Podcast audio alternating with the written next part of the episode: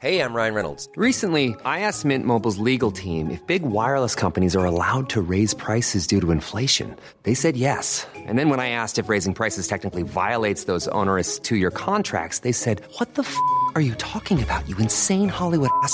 So to recap, we're cutting the price of Mint Unlimited from $30 a month to just $15 a month. Give it a try at mintmobile.com slash switch. $45 upfront for three months plus taxes and fees. Promo for new customers for limited time. Unlimited more than 40 gigabytes per month. Slows. Full terms at mintmobile.com.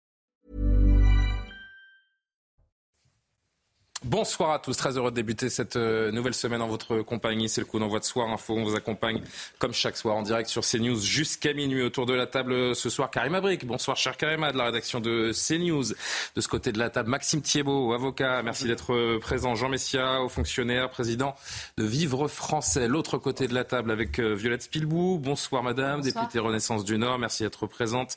Merci à Michael Sadoun de nous honorer également de sa présence, expert en politique publique. Et c'est Thomas Bonnet qui euh, officie ce soir pour la politique, journaliste politique pour CNews. On en profite pour euh, saluer amicalement Johan. Johan Usaï qui euh, profite de quelques jours de repos. Essayez d'être à sa hauteur. Mais vous, vous le serez, j'en suis, j'en suis persuadé. Beaucoup de choses à évoquer ce soir. Sans plus attendre, un point sur l'actualité. On salue Maureen Vidal. Les titres à retenir de ce 30 octobre 2023 avec vous, Maureen. Bonsoir Julien, bonsoir à tous. 24e jour de guerre entre Israël et le Hamas. Benjamin Netanyahou exclut tout appel au cessez-le-feu, affirmant qu'il s'agit d'appel à se rendre face au Hamas. Des chars israéliens ont mené une opération à la lisière de Gazaville. Les membres du Hamas ont affirmé avoir tiré des obus anti-chars en direction de deux blindés de l'armée israélienne. De son côté, Tzal a confirmé avoir tué des dizaines de terroristes et avoir frappé plus de 600 cibles.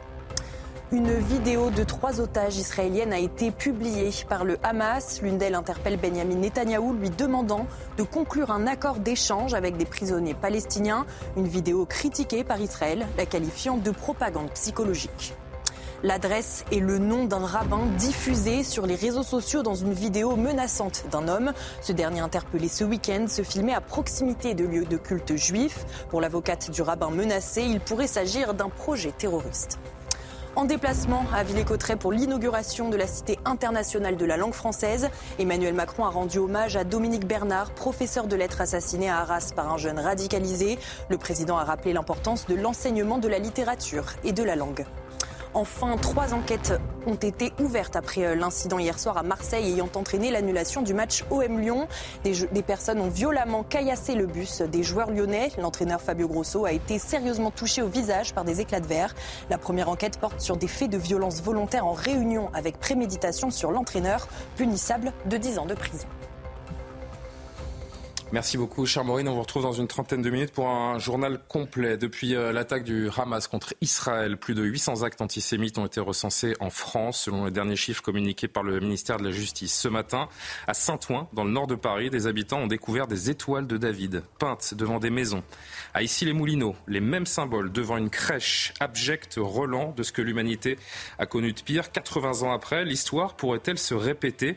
Qui aurait cru qu'on se poserait même cette question en 2023 Ce n'est que le début, diront les plus pessimistes. On reviendra évidemment sur euh, ces images ahurissantes en Ile-de-France découvertes euh, aujourd'hui au cours de cette émission. On va se retrouver après la pause dans un instant avec euh, Raphaël Yerouchalmi notamment. Bonsoir monsieur et merci d'être présent avec nous ce soir, aussi officier supérieur des renseignements militaires israéliens.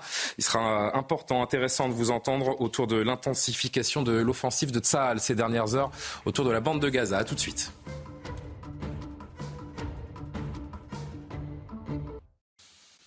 De retour sur le plateau de Soir Info. Merci de nous rejoindre en direct sur CNews à 22h09. Karim Abrik, Jean Messia, Maxime Thiebaud, Violette Spilbou, Michael Sadoun et Thomas Bonnet nous accompagnent ce soir à Gaza. L'armée israélienne a encore intensifié son offensive d'y avoir frappé plus de 600 cibles en à peine 24 euh, heures. Des chars israéliens seraient à la lisière de la ville de Gaza. Régine Delfour, sur place sur pour CNews, pardon, nous en dit plus toute cette journée euh, de lundi avec euh, Thibault Marcheteau, nous avons pu constater euh, que les combats s'intensifiaient dans la bande de Gaza. Pour des raisons de sécurité, nous ne pouvons pas vous révéler notre position, mais nous sommes à moins de 2 km au nord-est de la bande. Alors, avec Thibault Marcheteau, nous avons entendu de nombreux tirs d'obus de mortier, mais aussi des tirs de mitrailleuses lourdes. Cela signifie qu'il y avait des combats au sol. Nous entendions aussi des avions de chasse, mais aussi des drones. Et puis, nous avons vu d'épais nuages de fumée puisqu'il y a eu des bombardements avec les hélicoptères de combat. Alors, en représailles de ces intenses bombardements, il y a eu des salves de roquettes qui ont été tirées par le Hamas sur Israël dans le nord, dans le sud, mais aussi dans le centre. Et pour la plupart de ces roquettes, le dôme de fer a pu intercepter ces roquettes. Et encore une explication, celle du porte-parole de l'armée israélienne de Tsahal. Lors d'attaques conjointes des forces terrestres et aériennes dans la bande de Gaza, nos soldats ont éliminé des dizaines de terroristes qui s'étaient barricadés dans des bâtiments et qui tentaient d'attaquer nos forces qui avançaient vers eux. Nous évaluons constamment la situation et avançons étape par étape selon notre plan opérationnel. Les attaques se poursuivront et s'intensifieront en fonction des étapes de la guerre et de ses objectifs. Rebonsoir Raphaël Yerushalmi, ancien officier supérieur des renseignements militaires israéliens. Merci d'être en direct avec nous euh, pour euh, Soir Info. L'armée israélienne assure donc avoir tué des, dizaines de terroristes barricadés dans les euh, bâtiments, dans les tunnels. Ça, elle affirme avoir frappé plus de 600 cibles donc, dans la bande de Gaza ces dernières 24 heures. Est-ce que vous êtes capable de nous dire à quel point le Hamas est affaibli ce soir? À quel point, je ne saurais le dire véritablement, mais il est certain que le Hamas est affaibli euh, sur plusieurs plans. Il est d'abord euh, affaibli euh, psychologiquement. il était il y a deux semaines dans l'euphorie de la victoire, avec tout le sang juif qui avait coulé et tout Israël qui était sous le choc. avec cet grave échec de l'intelligence israélienne et des opérations sur le terrain. Euh, ça s'est repris, euh, ça repris de telle manière qu'il supprime euh, journellement des dizaines de terroristes et a même aujourd'hui réussi à libérer une des otages.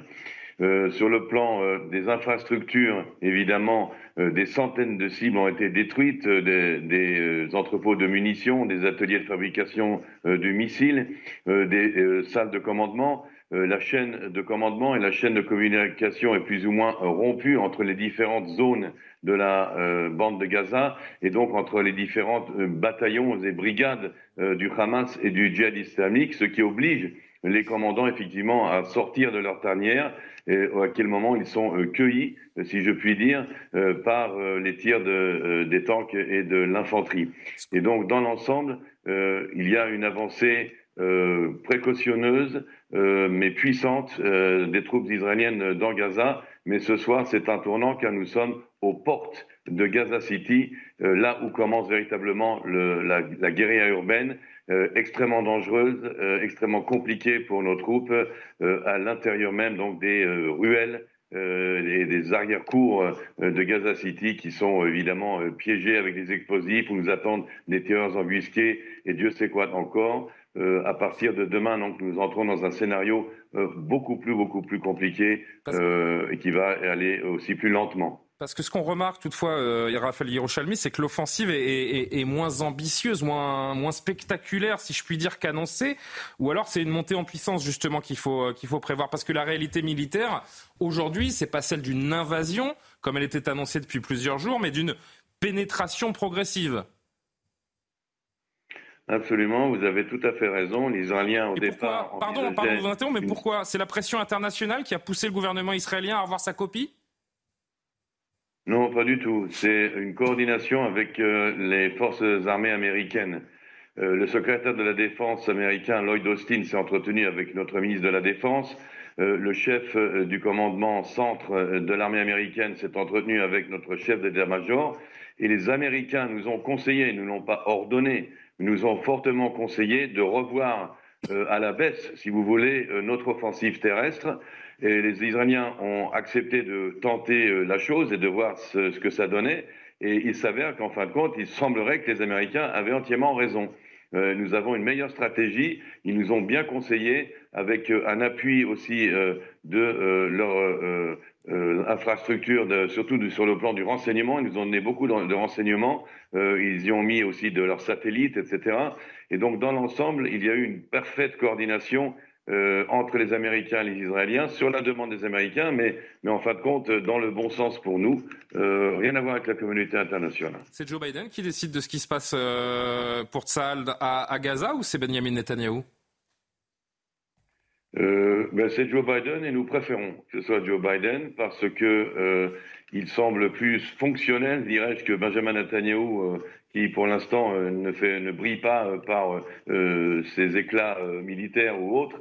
Et donc, il vaut mieux avoir quelqu'un à Washington qui a un peu de distance sur les événements, qui est un vrai ami d'Israël inconditionnel et en fait qui vient euh, pour euh, un petit peu euh, nous apaiser dans notre rancœur et dans notre désir de, de, de nous, de nous venger et, d'en terminer une fois pour toutes. Ce que nous voulons, c'est en terminer une fois pour toutes avec le Hamas. C'est très important ce que vous nous dites, Raphaël Yerushalmi, ce soir. Ça veut dire que Benjamin Netanyahou n'est plus aux, aux manettes, en tout cas concernant Bien sûr, je ne parle que de cette opération militaire. Il n'est pas en mesure de, aujourd'hui de diriger l'armée israélienne? Il a eu euh, certaines déclarations euh, qui étaient très très contre-productives. Il a refusé, par exemple, d'assumer la responsabilité de l'échec euh, militaire du 7 novembre en prétendant qu'il n'avait pas été averti par le chef de l'intelligence militaire, par le chef du Mossad. il, cherche à se couvrir et, et c'est très dommage. il ne se conduit pas en un chef d'État. Le, le, Premier ministre en Israël est le chef suprême des armées. Euh, et puis, comme c'est une démocratie, eh bien, les armées obéissent bien sûr euh, au niveau politique, au gouvernement en place. Euh, malheureusement, la personne du Premier ministre en ce moment pose problème. il y a une sorte de, perte de confiance de la part du haut commandement de Tsahal, des chefs du Mossad et, et du Shin Bet à l'égard de Benjamin Netanyahu et d'un gouvernement qui présente certains membres problématiques euh, qui, qui, gênent. On les a écartés heureusement du cabinet de sécurité. Ils n'ont plus droit, ces, membres du gouvernement. Mais il y, a, il y a des problèmes. Il y a un peu, si vous voulez, de l'eau dans le gaz entre le niveau politique et le niveau militaire. C'est la raison pour laquelle, il y a deux, trois jours, euh, il y a eu une euh, séance télévisée où le, ministre de la Défense, le Premier ministre et le chef de l'état-major ont dit euh, au public qu'ils étaient, qu'ils travaillaient main dans la main et que tout allait bien.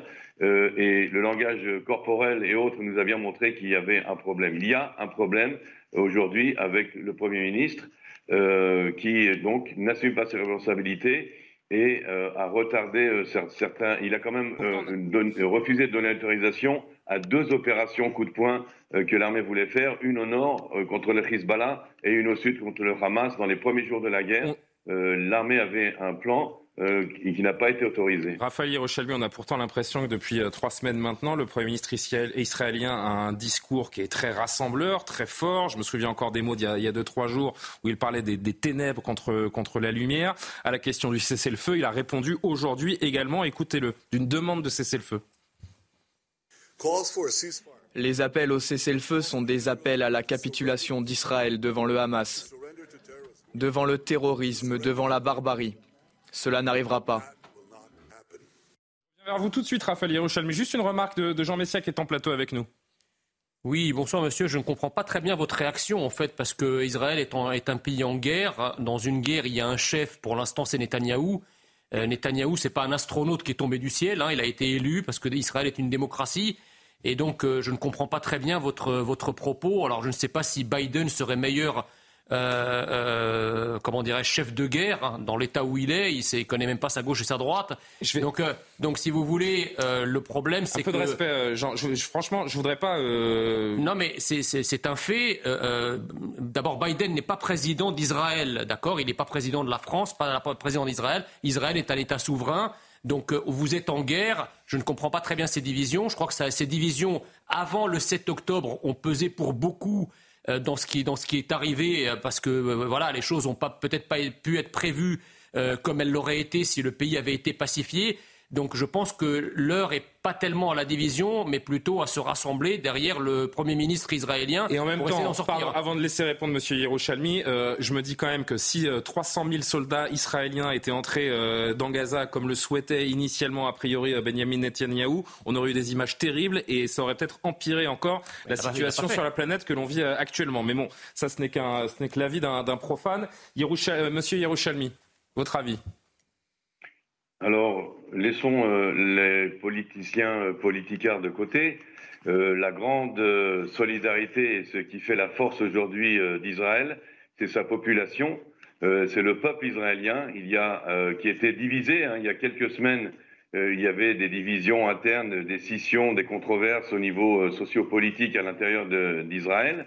Aujourd'hui, il y a tout le monde se serre les coudes. Il y a un mouvement de solidarité euh, une unité nationale parfaite qui est un exemple justement pour les politiciens qui, eux, n'ont pas réussi à faire un gouvernement d'unité nationale euh, en temps de crise. Il y a certains membres de l'opposition qui ont rejoint la coalition euh, au pouvoir, d'autres pas encore. Sont, même là-dessus, les politiciens ont balbutié, bégayé, alors que dans la première heure des combats, tout Israël s'est uni, tous les Israéliens sont unis, tous les Israéliens sont derrière l'armée, derrière Tzal. Je peux vous assurer aujourd'hui qu'aucun Israélien ne se préoccupe euh, de qui est ou pas au gouvernement. Et je peux vous assurer qu'aujourd'hui, le chef de la guerre réelle, euh, ce sont euh, les professionnels, c'est le chef de l'état-major, c'est le ministre de la Défense. aucun Israélien ne regarde ce qui est sur la scène politique. Je le dis et le répète, nous sommes une démocratie et Benjamin Netanyahu reste et demeure, sur le papier du moins, le chef suprême des armées.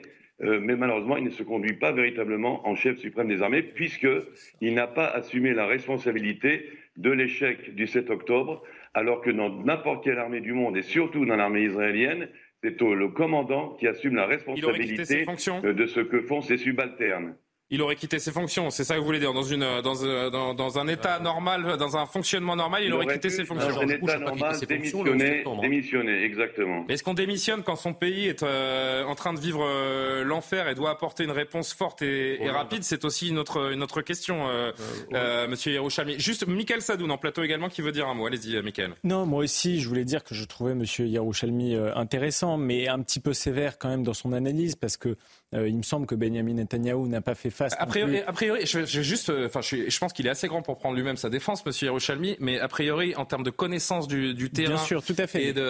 J'essaye de, de, de, de donner un peu sur ce qui, sur ce qui se passe sur place. Il est, il nous. Euh, je l'écoute, mais je vais essayer de donner. chacun de nous Je vais essayer de donner simplement un petit peu le change. Il me semble que Netanyahu n'a pas fait face à des amateurs euh, total.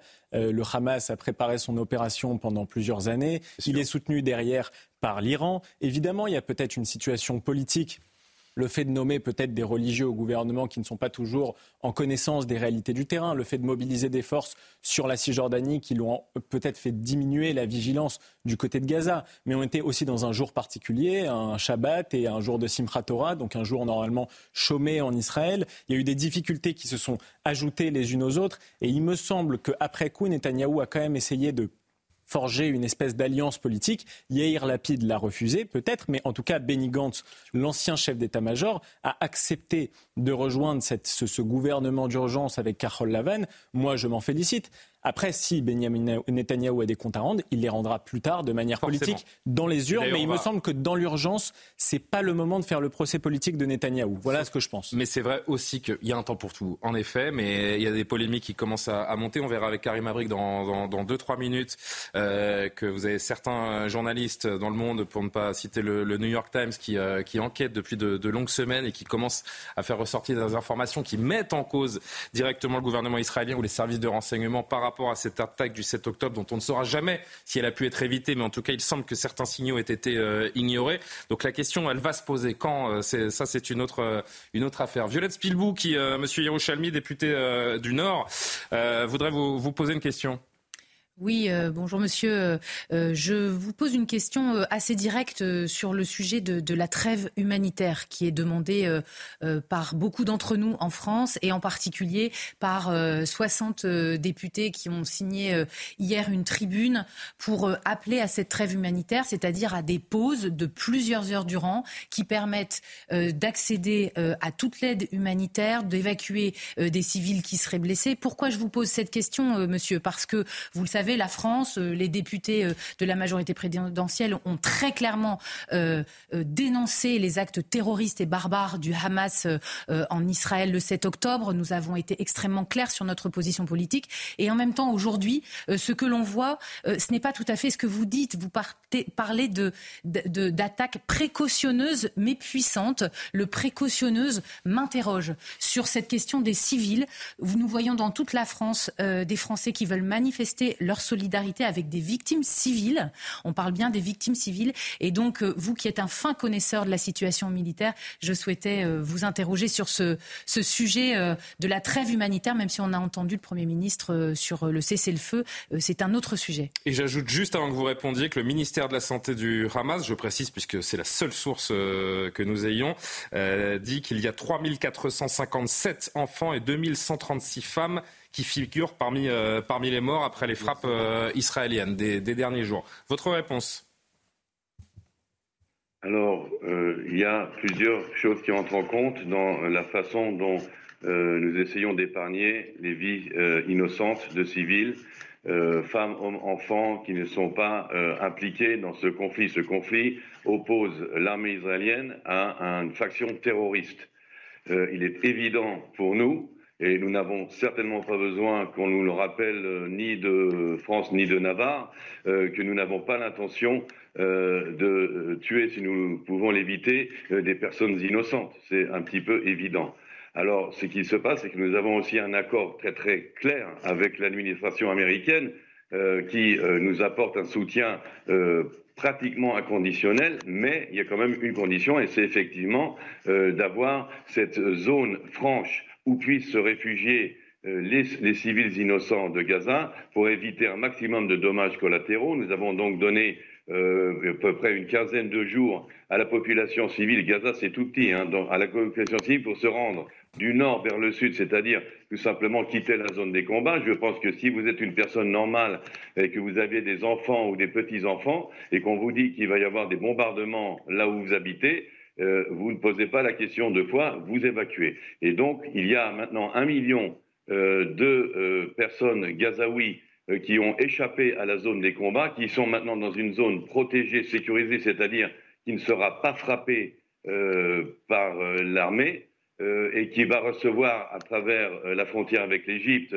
Aujourd'hui, on est à 60 camions par jour, mais d'ici demain ou après-demain, qui recevra 100 camions par jour de ravitaillement, qui sera protégé par les ONG qui travaillent sur place, par les Nations Unies, par les Égyptiens, par les Israéliens. Euh, et donc, on essaie de, sauver effectivement un maximum de vies euh, avec euh, un respect euh, des lois de la guerre. Il y a une convention de Genève, et dans la convention de Genève, il y a un addendum qui est le protocole numéro un. Le protocole numéro un, c'est tout ce qui concerne effectivement les civils dans les zones de conflit et comment euh, éviter. Il y a aussi un manuel de la Croix-Rouge internationale euh, qui parle des règles à respecter pour éviter le plus possible euh, des victimes. Nous avons suivi toutes ces instructions à la lettre et même plus qu'à la lettre. Nous avons retardé euh, notre offensive en, en conséquence. Euh, c'est une guerre, c'est une guerre que nous menons contre une faction terroriste. De dire que nous pouvons garantir zéro euh, euh, dommage collatéral, c'est absolument impossible. C'est impossible pour n'importe quelle armée du monde, dans n'importe quel conflit du monde. nous avons fait. Pardon de vous interrompre en 10 secondes parce qu'il faut qu'on il faut qu'on enchaîne. Euh, sur la question précise de Violette Spilbou, est-ce que vous êtes pour ou contre une trêve humanitaire? Il n'y a aucune nécessité d'une trêve humanitaire dans la mesure où ceux qui ont évacué sont maintenant dans une zone protégée. Euh, les combats se déroulent au nord de Gaza tout ce qui est au sud euh, est hors les combats et tout ce qui est vers la frontière égyptienne est complètement euh, sécurisé. Euh, et donc, il n'y a pas besoin de Donc les éventuels civils qui restent sur place prennent leurs responsabilités, si je comprends bien. Ah oui. Euh, ils ne prennent pas leurs responsabilités dans la mesure où c'est le Hamas qui les empêche d'évacuer. Ou c'est le Hamas qui, qui, qui fait d'eux des boucliers humains, comme on en parle euh, régulièrement ces derniers jours. Si vous avez encore 5-6 minutes à nous accorder, euh, Monsieur Yerushalmi, j'aimerais que vous restiez avec nous pour commenter euh, ce qui va être raconté dans un instant avec Karim Abrik qui est avec nous. on en parlait hein, tout à l'heure des, des, renseignements. Je voudrais qu'on évoque ce, ce, sujet parce que les informations commencent à remonter. Le 7 octobre, donc, ce raid sanglant, ignoble du, du Hamas qui a fait plus de 1400 morts et près de 250 50 otages qui laissent Israël sous le, choc. Comment une telle barbarie a-t-elle pu déjouer les services de renseignement reconnus comme parmi les, meilleurs au monde? Karima, il y a cette enquête du New York Times publiée aujourd'hui qui pointe, et c'est intéressant de le, de le lire en tout cas, une cascade de défaillances. Qu'est-ce qu'il faut retenir? Oui, c'est ça. Donc, euh, plus globalement, c'est cette enquête euh, dans le New York Times qui a été publiée aujourd'hui. Le journal, donc, qui, fait, qui s'est basé en fait sur des dizaines d'entretiens avec des responsables israéliens, arabes, américains et européens. Ils ont aussi épluché des documents du gouvernement israélien et différentes preuves euh, depuis l'attaque du 7 octobre. Et ce qu'on peut dire en substance, c'est oui, on pointe des défaillances sur des années, pas simplement au cours des derniers jours, des dernières heures avant l'attaque euh, atroce du 7 octobre dernier. Et on fait mention d'avertissements qui ont été ignorés au fil du temps, au fil des années. Donc, oui, évidemment, cette enquête, ça va prendre du temps. On sait que les officiels israéliens euh, ont promis qu'il y aurait une enquête sérieuse pour essayer de faire la lumière sur ce qui a bien pu se passer. Est-ce qu'il y a eu, oui ou non, des défaillances en termes de sécurité? Mais pour le New York Times, à la lumière déjà de ce qui commence à se pointer, si vous voulez, on parle quand même peut-être d'une trop grande confiance et même peut-être d'une certaine arrogance euh, des responsables politiques et sécuritaires.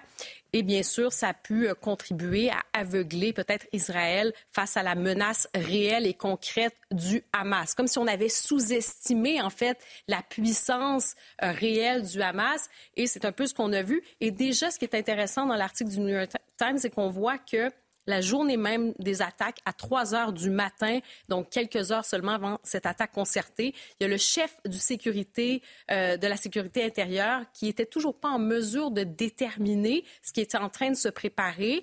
On voit qu'au quartier général du Shin Bet, donc les services de sécurité intérieure d'Israël, il y a des agents qui observent des activités qui sont inhabituelles en plein milieu de la nuit. On se dit que c'est peut-être simplement, bon, il y a une mauvaise évaluation manifestement qui se fait parce qu'on se dit, bon, c'est peut-être une, une attaque finalement à petite échelle. On avertit le service d'élite, euh, euh, un groupe antiterroriste d'élite, le groupe Tequila, de, ce que je comprends, pour signaler certaines inquiétudes et se mobiliser à la frontière. Et finalement, ben, on le voit quelques heures plus tard, la barrière israélienne, donc, est littéralement euh, percée. On voit que les, terroristes du Hamas réussissent à pénétrer en Israël. On a vu par la suite les massacres du kibbutz, dans, les kibbutz. Et ce qu'on comprend aussi, c'est que finalement, euh, plusieurs combattants du Hamas ont pu s'entraîner pendant au moins, nous dit le, New York Times, pendant au moins un an. Euh, sans être véritablement repérés. Donc, il y avait des unités euh, probablement divisées, un peu spéciales, euh, qui ont pu faire ça. Alors, comment est-ce possible et comment est-ce possible qu'ils aient eu des informations aussi précises sur la disposition des kibbutz? Alors, si on regarde en résumé, une série de défaillances. On dit que les avertissements qui ont été ignorés de la part des oui, responsables ça. politiques. Donc, regardons ensemble. On nous dit, par exemple, l'unité 8200 qu'il y aurait eu un, arrêt euh, de l'écoute des communications des radios portatives du Hamas depuis un an. on pourra probablement poser la question euh, euh, tout à l'heure à notre spécialiste qu'il en pense, mais quand même, comme si c'était une perte de temps. Ensuite, mauvaise évaluation, ça je l'ai dit, de la menace posée par le Hamas sur plusieurs années et aussi spécifiquement un peu avant le 7 octobre. Euh, conviction aussi que l'Iran et le Hezbollah représentent une plus grande menace que le Hamas. Il y avait l'impact de la politique intérieure euh, sur la sécurité du pays et les services de renseignement américains qui avaient aussi baissé un peu la garde euh, sur le Hamas en se disant bah, finalement c'est une question sécuritaire et Israël peut gérer ça. Et bien sûr aussi des avertissements euh, qui, aurait été ignoré, notamment de la part de Benjamin Netanyahou, euh, notamment un chef d'état-major qui a dit Nous devons être plus préparés que jamais à un conflit militaire de grande ampleur et à multiples facettes. Ça, c'était le 11 septembre 2023, toujours selon euh, cette enquête du New York Times. Est-ce qu'Israël, merci beaucoup Karima, Raphaël Yerushalmi, à l'aune de ce que l'on vient d'entendre, on se dit qu'il y a comment dire ça euh, Pas une responsabilité parce que c'est le mot est peut-être euh, un petit peu fort, mais euh, oui, ce mot d'arrogance, est-ce qu'il vous est-ce qu'il vous convient? Est-ce qu'Israël c'est c'est vu trop trop fort, trop trop plein de, de maîtrise en termes militaires et technologiques par rapport à ce qui arrivait? Oui, absolument. Je tiens à féliciter l'analyse qui vient d'être faite, car elle est très exhaustive et tout ce qui a été dit, je le corrobore, c'est exact et, c'est très bien présenté, c'est très bien vu. Euh, donc, j'ai pas grand-chose euh, euh, à ajouter. Pourquoi on a arrêté d'écouter le Hamas? Alors, j'ajoute juste, parce que comme vous avez été tellement précis et exhaustif, je, je dis pas grand-chose à vous dire, j'ajoute quand même deux choses au, très haut niveau et une chose à un moindre niveau. La, première, c'est que euh, au niveau gouvernemental, tout en haut, on va commencer par le tout en haut, il y a une misconception euh, de euh, ce que faisait le Hamas. Pendant deux, trois ans, le Hamas a gardé un calme relatif dans Gaza. Nous faisant croire que la carte socio-humanitaire, les permis de travail que nous accordions aux Gazaouis pour venir travailler en Israël, ça fonctionnait. Euh, et que le Hamas donc marchait dans la combine et avait décidé de garder, garder Gaza calme, même s'il activait ses terroristes en Judée-Samarie. Donc il y a une sorte d'endormissement. Le Hamas a endormi les Israéliens en faisant croire qu'il acceptait ce jeu d'une amélioration socio-économique des conditions de vie à Gaza.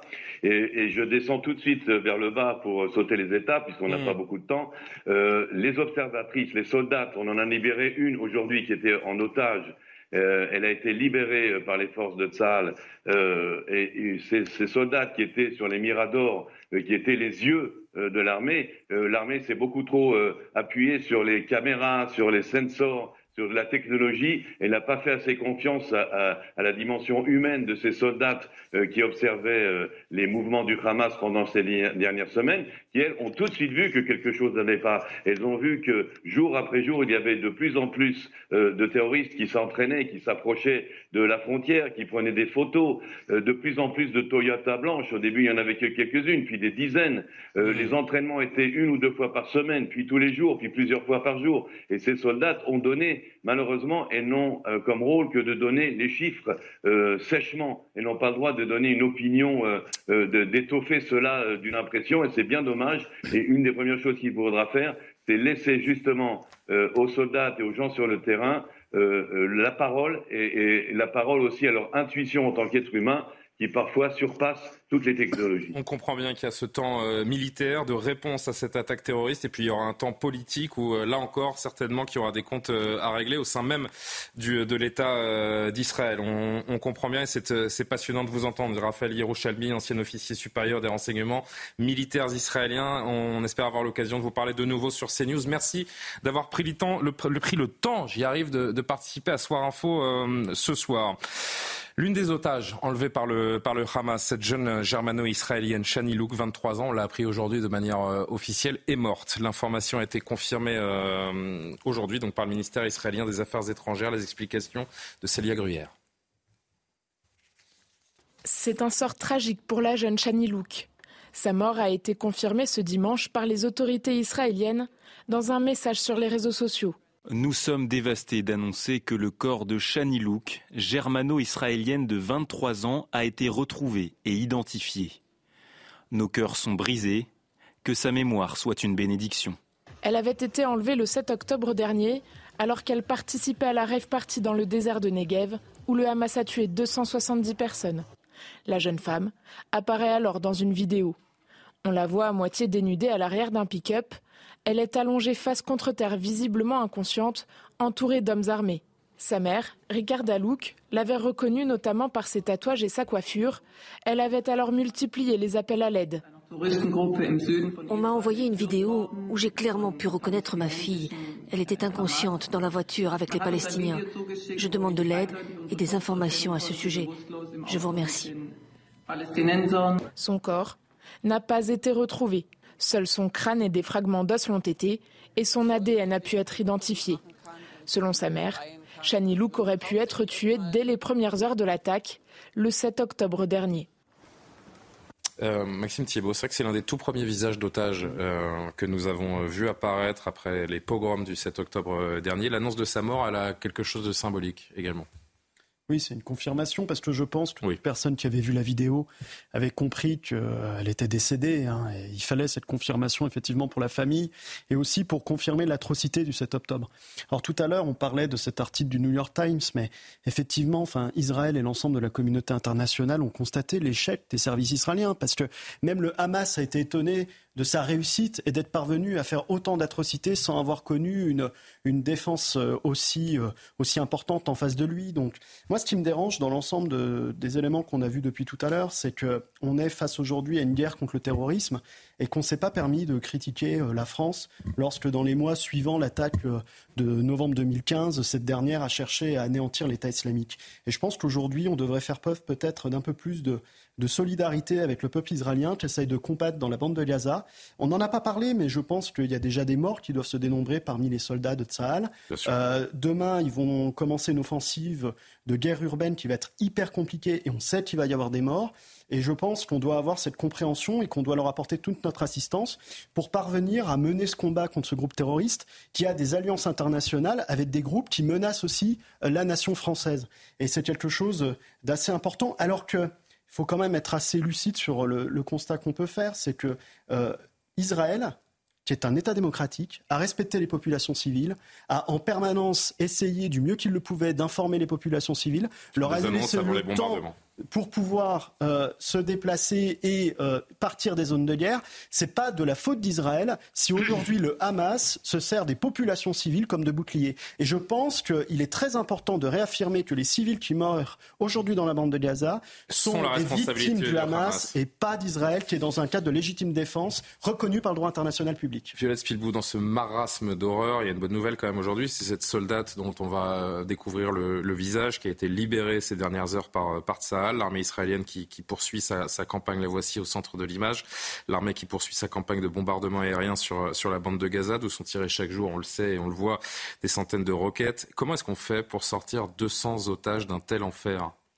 Euh, le président de la République. Ça paraît une équation euh, insoluble. le président de la République euh, a passé du temps, passé du temps avec l'ensemble des responsables politiques israéliens. A priori, Emmanuel Macron a un peu moins d'influence que Joe Biden dans la région. Il a, il a appelé, je crois, unanimement à, à, une coalition, à une coopération pour combattre euh, le Hamas, organisation terroriste, euh, totalitaire, barbare, euh, qui a commis des exactions qui ont été condamnées par une grande partie de la classe politique française et, et, par le président de la République. il a insisté aussi sur la comparaison entre ce qu'est le Hamas aujourd'hui avec cette barbarie et d'autres organisations terroristes comme Daesh, Al-Qaïda, et que ce sont les résultats, c'est, ce sont euh, euh, ce qu'ils font qu'il faut regarder. Certains euh, tentent de créer une sorte de différence entre le Hamas et les autres organisations terroristes, et je crois que là, il faut mettre les mots. C'est ça que nous avons reproché à nos opposants politiques.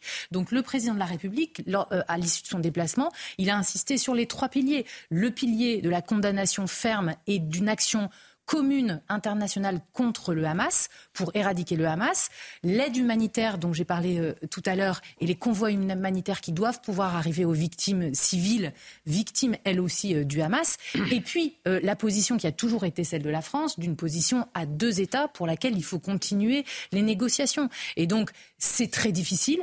Personne n'a trouvé une solution miraculeuse et réalisable depuis de nombreuses années, on le sait. C'est irréalisable. Mais, c'est irréalisable. Mais, oui, oui. Non, mais moi, c'est ce que je reproche. Désolé, hein, mais la, la, position d'Emmanuel Macron, je la trouve cohérente, évidemment, avec la position de la France et assez équilibrée.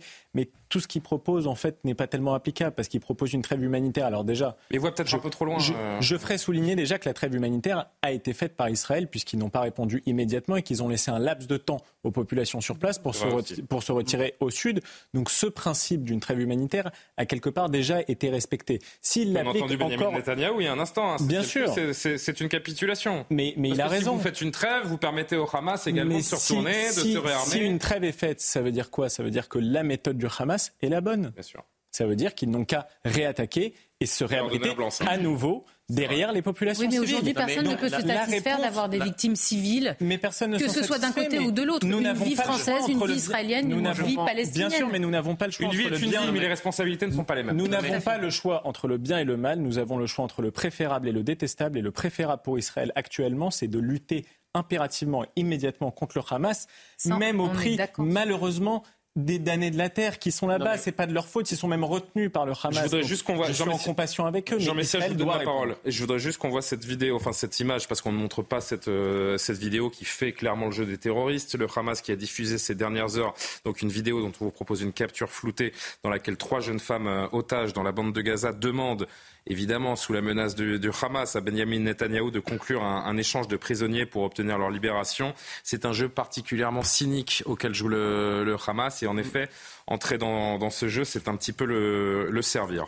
Bah, déjà, c'est. On va aller voir les images. C'est une honte. Les voici. Euh, voilà, c'est une honte. Euh, d'utiliser des, femmes, d'utiliser des otages pour tenter d'infléchir la politique, mais ça étonne qui? Ce sont des méthodes de criminels euh, euh, qui, sont, euh, qui sont parfaitement connues. évidemment que je ne vois pas, si vous voulez, en quoi détenir ces femmes. On parlait il y a un instant de Chanilou qui a été décapitée et avant de l'être, et on en parle encore. Et avant de l'être, elle a été traînée dans un pick-up à moitié dénudé avec des hommes qui lui crachent dessus euh, euh, qui, euh, qui, son cadavre est déshonoré en quelque sorte. Et en quoi c'est un acte de résistance? Vous avez toute une partie de la classe politique qui nous explique que le Hamas, c'est la résistance. Mais par quelle espèce de, de, de, pourriture mentale Mais Jean et morale, on peut, on peut considérer. Jean Messia, vous avez la moitié de la planète qui pense que c'est une résistance. La moitié de la planète aujourd'hui pense que le Hamas est un groupe mais résistant. Sauf que nous, en France, nous, en, en France, Julien, euh, la résistance, pour nous, ça évoque la résistance entre 40 et 44. Or, je suis désolé, il n'y a aucun résistant entre 40 et 44 qui a procédé à cela. et je juste une dernière. Vous m'offrez une transition et je voudrais qu'on évoque justement ce, thème. Alors, allez-y, allez au bout de votre phrase. Pardon, juste sur, Emmanuel Macron, excusez-moi, Emmanuel Macron a beau être le président de la pensée complexe, je crains que cette pensée soit assez inefficace dans un Orient dont on dit qu'il est très compliqué. Il ne connaît pas la région et je suis désolé, mais on ne peut pas comparer le Hamas à Daesh. Daesh est une multinationale djihadiste qui donc du coup a occasionné euh, une multinationale des forces pour vaincre Daesh. Mm. Le Hamas, c'est pas ça. Le Hamas, c'est un gouvernement local dans une enclave, mm. donc djihadiste, terroriste, mais c'est palestinien. Ce n'est pas mais des gens fait la même chose. Voilà, donc on n'a pas besoin d'une coalition internationale pour le battre. Déjà, si on pouvait éviter de, créer, de critiquer un État qui se défend face à ce groupe-là. Je ne crois pas que Emmanuel euh, Macron ait euh, critiqué l'État qui se défend. Ça, ça, ça, serait tout le monde est La liberté d'Israël, le droit d'Israël à se voilà, je peux, peux pas laisser dire ça. Sur la trêve humanitaire, excusez-moi juste un dernier mot sur la trêve, sur la trêve humanitaire. Rapidement, Monsieur Messia. Qu'est-ce que ça veut dire une trêve Si on fait une, pause de quelques heures pour faire amener de l'aide humanitaire et évacuer des civils blessés. Alors autant demander. Pardon, mais je vais être un peu caricatural, mais on fait pas pouce dans un moment comme ça. Les Américains n'ont pas fait de trêve humanitaire quand ils ont pris Berlin en 45. Hein. Il faut quand même aussi dire les choses très clairement. Le problème, de la trêve, le problème de la trêve humanitaire, c'est aussi de nourrir son ennemi. Alors, et, d'affamer son ennemi permet de juste vraiment parce qu'il nous reste quelques minutes seulement avant la pub. Je voudrais vraiment qu'on voit ce qui s'est passé au Daghestan. Aujourd'hui, ceux qui parlent de trêve humanitaire en l'état actuel des forces et, et vu ce qui s'est passé, ils sont ni plus ni moins en train de dire laisser le Hamas reconstituer les forces, qu'Israël ne réponde surtout pas, et on verra demain ou après-demain ce qui va se passer. ce dernier exemple, euh, et on en parlera après la pause, évidemment, il nous reste peu de temps. Ce dernier exemple en date de, enfin pas le dernier d'ailleurs, mais l'un des derniers exemples en, date de cette euh, haine des Juifs, de cette cristallisation du, conflit à l'échelle de la planète. Euh, l'attaque donc ce week-end d'un avion israélien qui s'est posé lors d'une escale au Daghestan, République russe à majorité musulmane. Retour en image avec Audrey Berthaud. Sécurité renforcée lundi matin à l'aéroport de Marachkala au Daghestan. Dimanche soir, une foule d'hommes a envahi le tarmac et le terminal de cet aéroport. Leur objectif, trouver et s'attaquer aux passagers d'un vol en provenance d'Israël qui faisait escale. Selon plusieurs médias, des hommes se seraient également rassemblés devant l'aéroport pour vérifier les passeports à la recherche d'Israéliens. Le gouverneur du Daghestan s'est exprimé. Selon lui, l'Ukraine aurait joué un rôle clé dans cet assaut. L'opération viserait à fragiliser les relations entre les différentes communautés religieuses russes. Aujourd'hui, nous avons reçu des informations absolument fiables selon lesquelles une chaîne Telegram est gérée depuis le territoire ukrainien par des traîtres, des bandits, des personnes qui détestent les choses traditionnelles qui sont sacrées pour nous.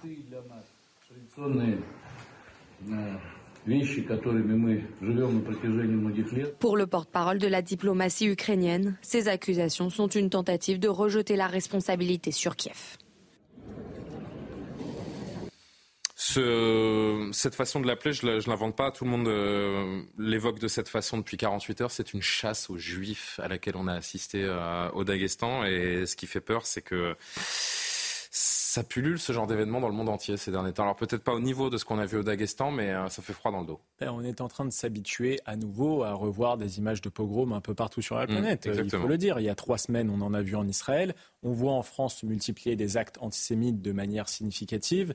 Ici, au Daghestan, qui est une zone qui a priori n'a rien à voir avec le conflit israélo-palestinien, c'est la même chose. Donc il y a une, une internationale de l'antisémitisme qui est en train de renaître de ses cendres avec une nouvelle formule, c'est l'islamisme. Donc, moi, si vous voulez, je, je, centre sur le, débat sur la France, puisque je veux rendre responsables les gens qui aujourd'hui parlent de la cause palestinienne d'une manière tout à fait mm. légère. Il faut dire que c'est une cause qui, malheureusement, elle peut être juste, mais elle a du sang sur les mains, parce qu'on a déjà tué en son nom, parce qu'il y a eu des attentats qui ont été commis au nom de cette cause, parce que l'antisémitisme explose à cause de ça. Donc, quand des responsables comme Yannick Jadot se demandent pourquoi est-ce qu'on interdit qu'en France les manifestations pour la Palestine, mm. bah, c'est très simple, parce qu'il y a des gens qui sont morts au nom de cette cause. Et parce que dans les manifestations pour la Palestine ou dans d'autres manifestations de ce type, voilà ce qu'on pourrait, ce qu'on pourrait entendre. Je, je, suppute, oui. évidemment. Il ne faut pas s'étonner qu'on chasse des juifs quand on voit ce qui se passe à Gaza.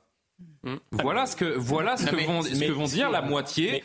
on a évidemment pas. C'est au doigt mouillé qu'on dit que la moitié de la planète est, est pour le Hamas. En tout cas, parle d'un mouvement de résistance. Mais voilà. Oui, bien sûr. C'est le oui mais. Exactement. Simplement, sachant cette situation, les responsables qui ont envie de s'engager pour la Palestine, et il doit y en avoir des très honnêtes qui sont sensibles simplement à la cause des civils palestiniens innocents mmh. qui meurent parfois dans cette guerre, eh ben, ils devraient peut-être un petit peu mieux choisir leurs mots, un peu mieux choisir les gens auprès de qui ils défilent, parce que si ça se trouve, avec ce genre de manifestation, ils créeront les drames antisémites de demain. Deux commentaires avant de passer à notre, dernière pause. On reprendra évidemment notre conversation. On pensait que ce qui s'est passé le 7 octobre, Violette Spilbou, et c'est ça qui est fou, allait entraîner une vague mondiale d'empathie quand on a vu ce que l'on a vu. Eh bien, c'est l'inverse qui est en train de se produire dans le monde arabe, mais aussi dans des pays occidentaux. Et il y a, y a, euh, dans les manifestations, on le voit, vous le, vous le disiez à l'instant, il y a, y a, une confusion euh, des causes. Il y a des gens euh, qui veulent exprimer leur tristesse, leur colère pour un peuple, pour des civils qui sont les victimes collatérales sous la pression du Hamas en Palestine à Gaza. Et en même temps, des associations extrêmement politisées antisémites, il faut le dire, qui soit sont à l'origine de certaines de ces manifestations, soit s'y greffent et les infiltrent pour y crier euh, des insultes antisémites, des appels à la haine, à la violence. Et tout ça est encouragé par euh, un mouvement politique en particulier, celui de la France insoumise, il faut le dire, qui aujourd'hui a un comportement non, seulement amoral, mais irresponsable, et qui, euh, quand on voit ces attaques envers même notre présidente de l'Assemblée nationale, Yael Profuvé, quand elle est allée euh, en Israël, on voit que là, on est arrivé à un niveau euh, de danger et d'alerte qui était extrêmement important. Et là-dessus, Là-dessus, on a un, ministre de l'Intérieur, Gérald Darmanin, qui a le courage d'interdire des manifestations. C'est vrai, on en interdit plus en France qu'ailleurs, mais il y a à chaque fois de bonnes raisons de, troubles à l'ordre public, et c'est au juge derrière de parfois ne pas l'autoriser. Mais en tout cas, il, y a, des gens qui viennent, mais les manifestations ne sont pas pour 30 secondes. J'en mets 30 secondes et vous poursuivrez après si vous voulez, mais vraiment, aller en pause. Ce qui se passe au Daghestan, si vous voulez, euh, là, euh, c'est pas un pays arabe. Euh, il n'y a pas de Palestiniens au Daghestan. Euh, pas plus d'ailleurs. Non, mais il y a une sensibilité musulmane majoritaire. Voilà, donc ce que je suis en train de dire, c'est que là, il y a un réveil de la Oumma islamique partout, partout. Et euh, on a souvent dit pendant une quarantaine d'années que la, la, France, la nation française, ou l'Occident de manière générale, ou l'Europe était le ventre fécond de la bête immonde. Et d'ailleurs, toutes les politiques qui ont été menées depuis, c'était pour contrecarrer ou en tout cas tuer, stériliser ce ventre fécond. Eh ben, aujourd'hui, ce ventre fécond de la bête immonde, il s'est décalé et c'est devenu la, la islamique qui est devenue le ventre fécond de la bête immonde avec des expressions d'antisémitisme partout dans le monde musulman. Et une peur palpable, notamment euh, si on revient plus près de chez nous, ici euh, en France, où 72% des Français craignent une attaque similaire à celle du, 7 octobre, où on se réveille ce matin à Saint-Ouen, dans le nord de Paris, à Issy-les-Moulineaux, dans le sud-ouest de Paris, où on voit des étoiles de David taguées sur les murs qui nous rappellent les heures les plus sombres de notre histoire, sans besoin de préciser euh, plus que ça. Elles sont terribles ces images et on en discute juste après la pause. Notre dernière pause, on est ensemble sans discontinuer jusqu'à minuit. À tout de suite. Il est quasiment 23h. Merci de nous rejoindre en direct sur CNews. La suite de Soir Info, c'est d'abord le rappel de l'essentiel de l'actualité. Maurice Vidal.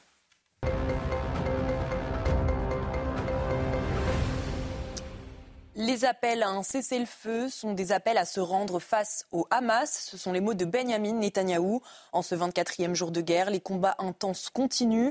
Des chars israéliens ont mené une opération à la lisière de Gazaville. La branche militaire du Hamas a affirmé avoir tiré des obus anti-chars en direction de deux blindés de l'armée israélienne.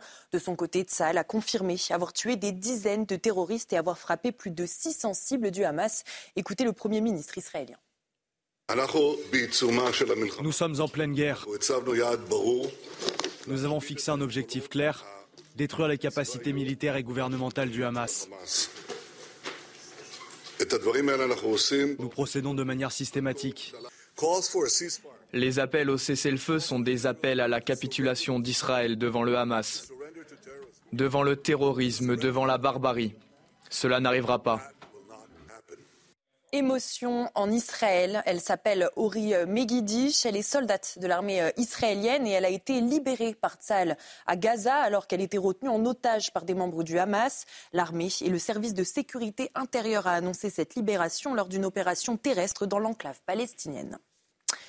Shani Louk, jeune germano-israélienne enlevée le 7 octobre lors euh, du festival de musique dans le désert de Negev, est décédée. Le ministère des Affaires étrangères israélien a déclaré la mort de la jeune femme sur X. Âgée de 23 ans, elle aurait vécu des horreurs insondables selon les mots du ministère.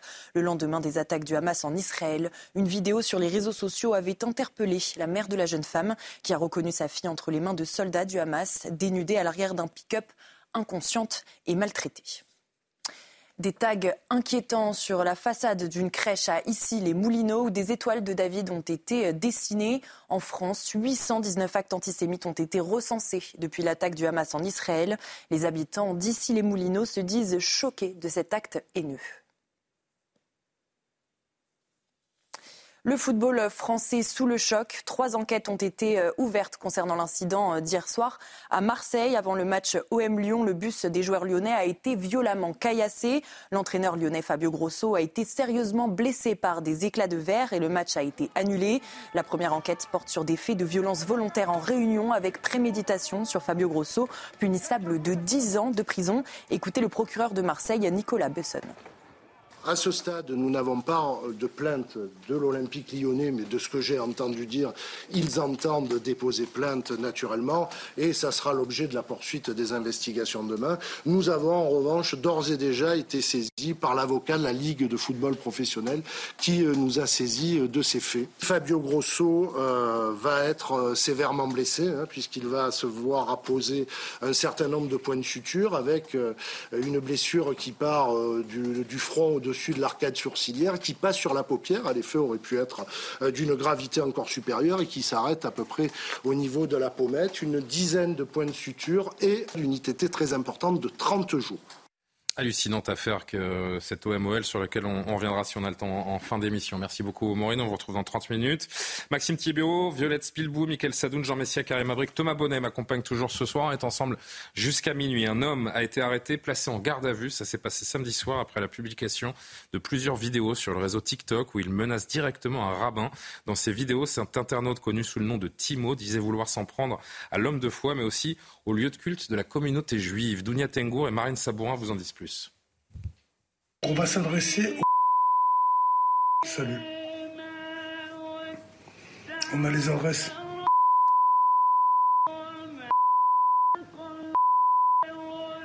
Tu vois, on parle pas beaucoup. J'espère que tu as compris. Le nom et l'adresse d'un rabbin divulgués sur les réseaux sociaux par cet homme interpellé ce week-end. Dans cette vidéo visionnée près de 30 000 fois, l'individu menace très sérieusement le rabbin. Des menaces de, l'ordre on a les adresses, euh, indiquant des villes où le rabbin pourrait se trouver. Euh, on ne parle pas beaucoup, mais j'espère que tu as compris avant que cela devienne bien plus compliqué. Des menaces qui interviennent alors que plus de 700 incidents antisémites ont été recensés en l'espace de trois semaines seulement. Des actes qui visent désormais la communauté religieuse. Ce sont des hommes de foi qui euh, ne sont pas concernés normalement par ce type euh, de comportement et se retrouver au plein milieu de menaces aussi graves et aussi dangereuses, aussi angoissantes, bien évidemment, ce n'est pas leur quotidien, mais confiants confiants parce que justement la police est intervenue, parce que la justice est saisie. Dans ces vidéos publiées sur TikTok, l'individu ciblait également des lieux de culte juifs, se filmant notamment devant des centres culturels israélites de la région parisienne. Michael Sadoun, c'est le monde à l'envers. On tue des juifs en Israël et ce sont les juifs ici qu'il faut protéger. Ça paraît complètement fou. Oui, euh, j'en profite euh, pour dire à tous ceux qui disent que la France est un pays islamophobe qu'on n'a pas vu de recrudescence des actes islamophobes. Et heureusement, aujourd'hui en France, par contre, on voit une explosion des actes antisémites. 7 octobre. Bien sûr. Et vous savez pourquoi il n'y a pas une recrudescence des actes islamophobes? Parce que les pro-israéliens sont vraiment pour la paix. Et moi, les manifestations de paix que j'ai vues en France, c'était celle du Trocadéro qui a eu lieu il y a trois semaines pour rendre hommage à toutes les victimes qui sont mortes en Israël. C'est un message à adresser aussi à ceux qui veulent parler de paix peut-être même un jour d'une solution à deux États. Tournez-vous vers les bons partenaires, tournez-vous vers les bons amis. Vous trouverez dans la communauté juive, dans les gens qui soutiennent Israël actuellement, des partenaires beaucoup plus durables pour avoir un État que la France insoumise ou le Hamas. Parce que le Hamas ne veut pas créer un État, il veut simplement détruire les autres. Donc, il veut éradiquer les juifs, tout simplement. Et éradiquer les juifs. C'est très inquiétant, cette recrudescence des actes antisémites, et je pense qu'il va y avoir une conséquence politique à tout ça c'est qu'en France, si on veut lutter sincèrement contre l'antisémitisme, on ne peut pas soutenir l'immigration massive. Parce que cet antisémitisme qui s'est développé en France, nous l'avons importé. Il vient d'une autre culture. Voilà. Georges Bensoussan parle de, l'antisémitisme comme un code culturel Mais dans il certains est quartiers. par des députés de la République. euh. Il est évidemment entretenu par des élus qui ont tout intérêt à développer ce nouvel électorat, notamment. Évidemment.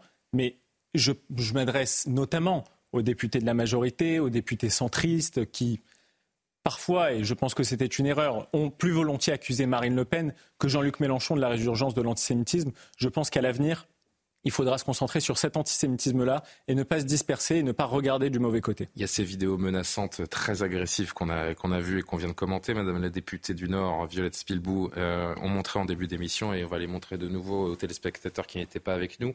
Il y a des habitants de Saint-Ouen, en banlieue parisienne aujourd'hui, qui se sont réveillés et qui ont, ont vu peut-être en bas de leur immeuble ou en passant dans la rue ces étoiles de David taguées au, pochoir. Il y a des euh, parents qui sont allés à la crèche, à l'une des crèches d'ici les Moulineaux ce matin et qui ont vu ces mêmes étoiles de David taguées au pochoir. C'est impensable. Nous sommes en France en 2023. C'est impensable, c'est effroyable, effroyable. Ça, c'est c'est des relents de, de- de l'histoire la, la plus euh, profonde, la plus euh, Mm. euh, terrible que nous ayons connue.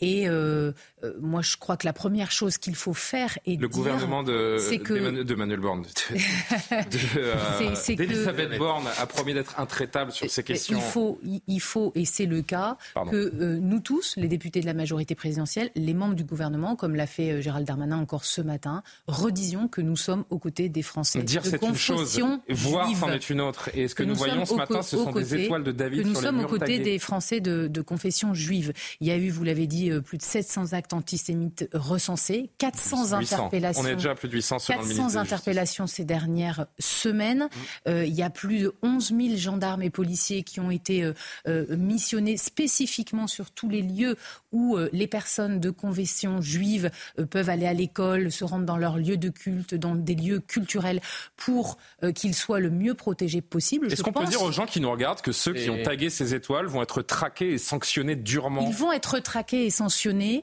Euh, il y a vraiment un investissement extrêmement fort du gouvernement pour protéger euh, les personnes de confession juive parce que les alertes sont là. Les alertes Vous imaginez l'état dans lequel les parents partout. qui, enlevaient, qui emmenaient leurs enfants à la crèche ce connais. matin ont dû être J'en en voyant connais ça dans ma ville, j'en connais euh, ici à Paris. Je connais plein de personnes qui aujourd'hui protègent leur famille. En, on, en discutait tout à l'heure en aparté, en changeant par exemple d'appartement. Mmh. Ça va jusque ça. Quand on, vous utilisez le mot traquer tout à l'heure, je pense qu'aujourd'hui, même en France, beaucoup de personnes de confession juive se sentent traquées. Donc oui, c'est essentiel que non seulement nous nommions les choses, nous redisions que nous sommes à leur côté et que Gérald Darmanin continue avec le gouvernement à être intraitable sur ces sujets-là.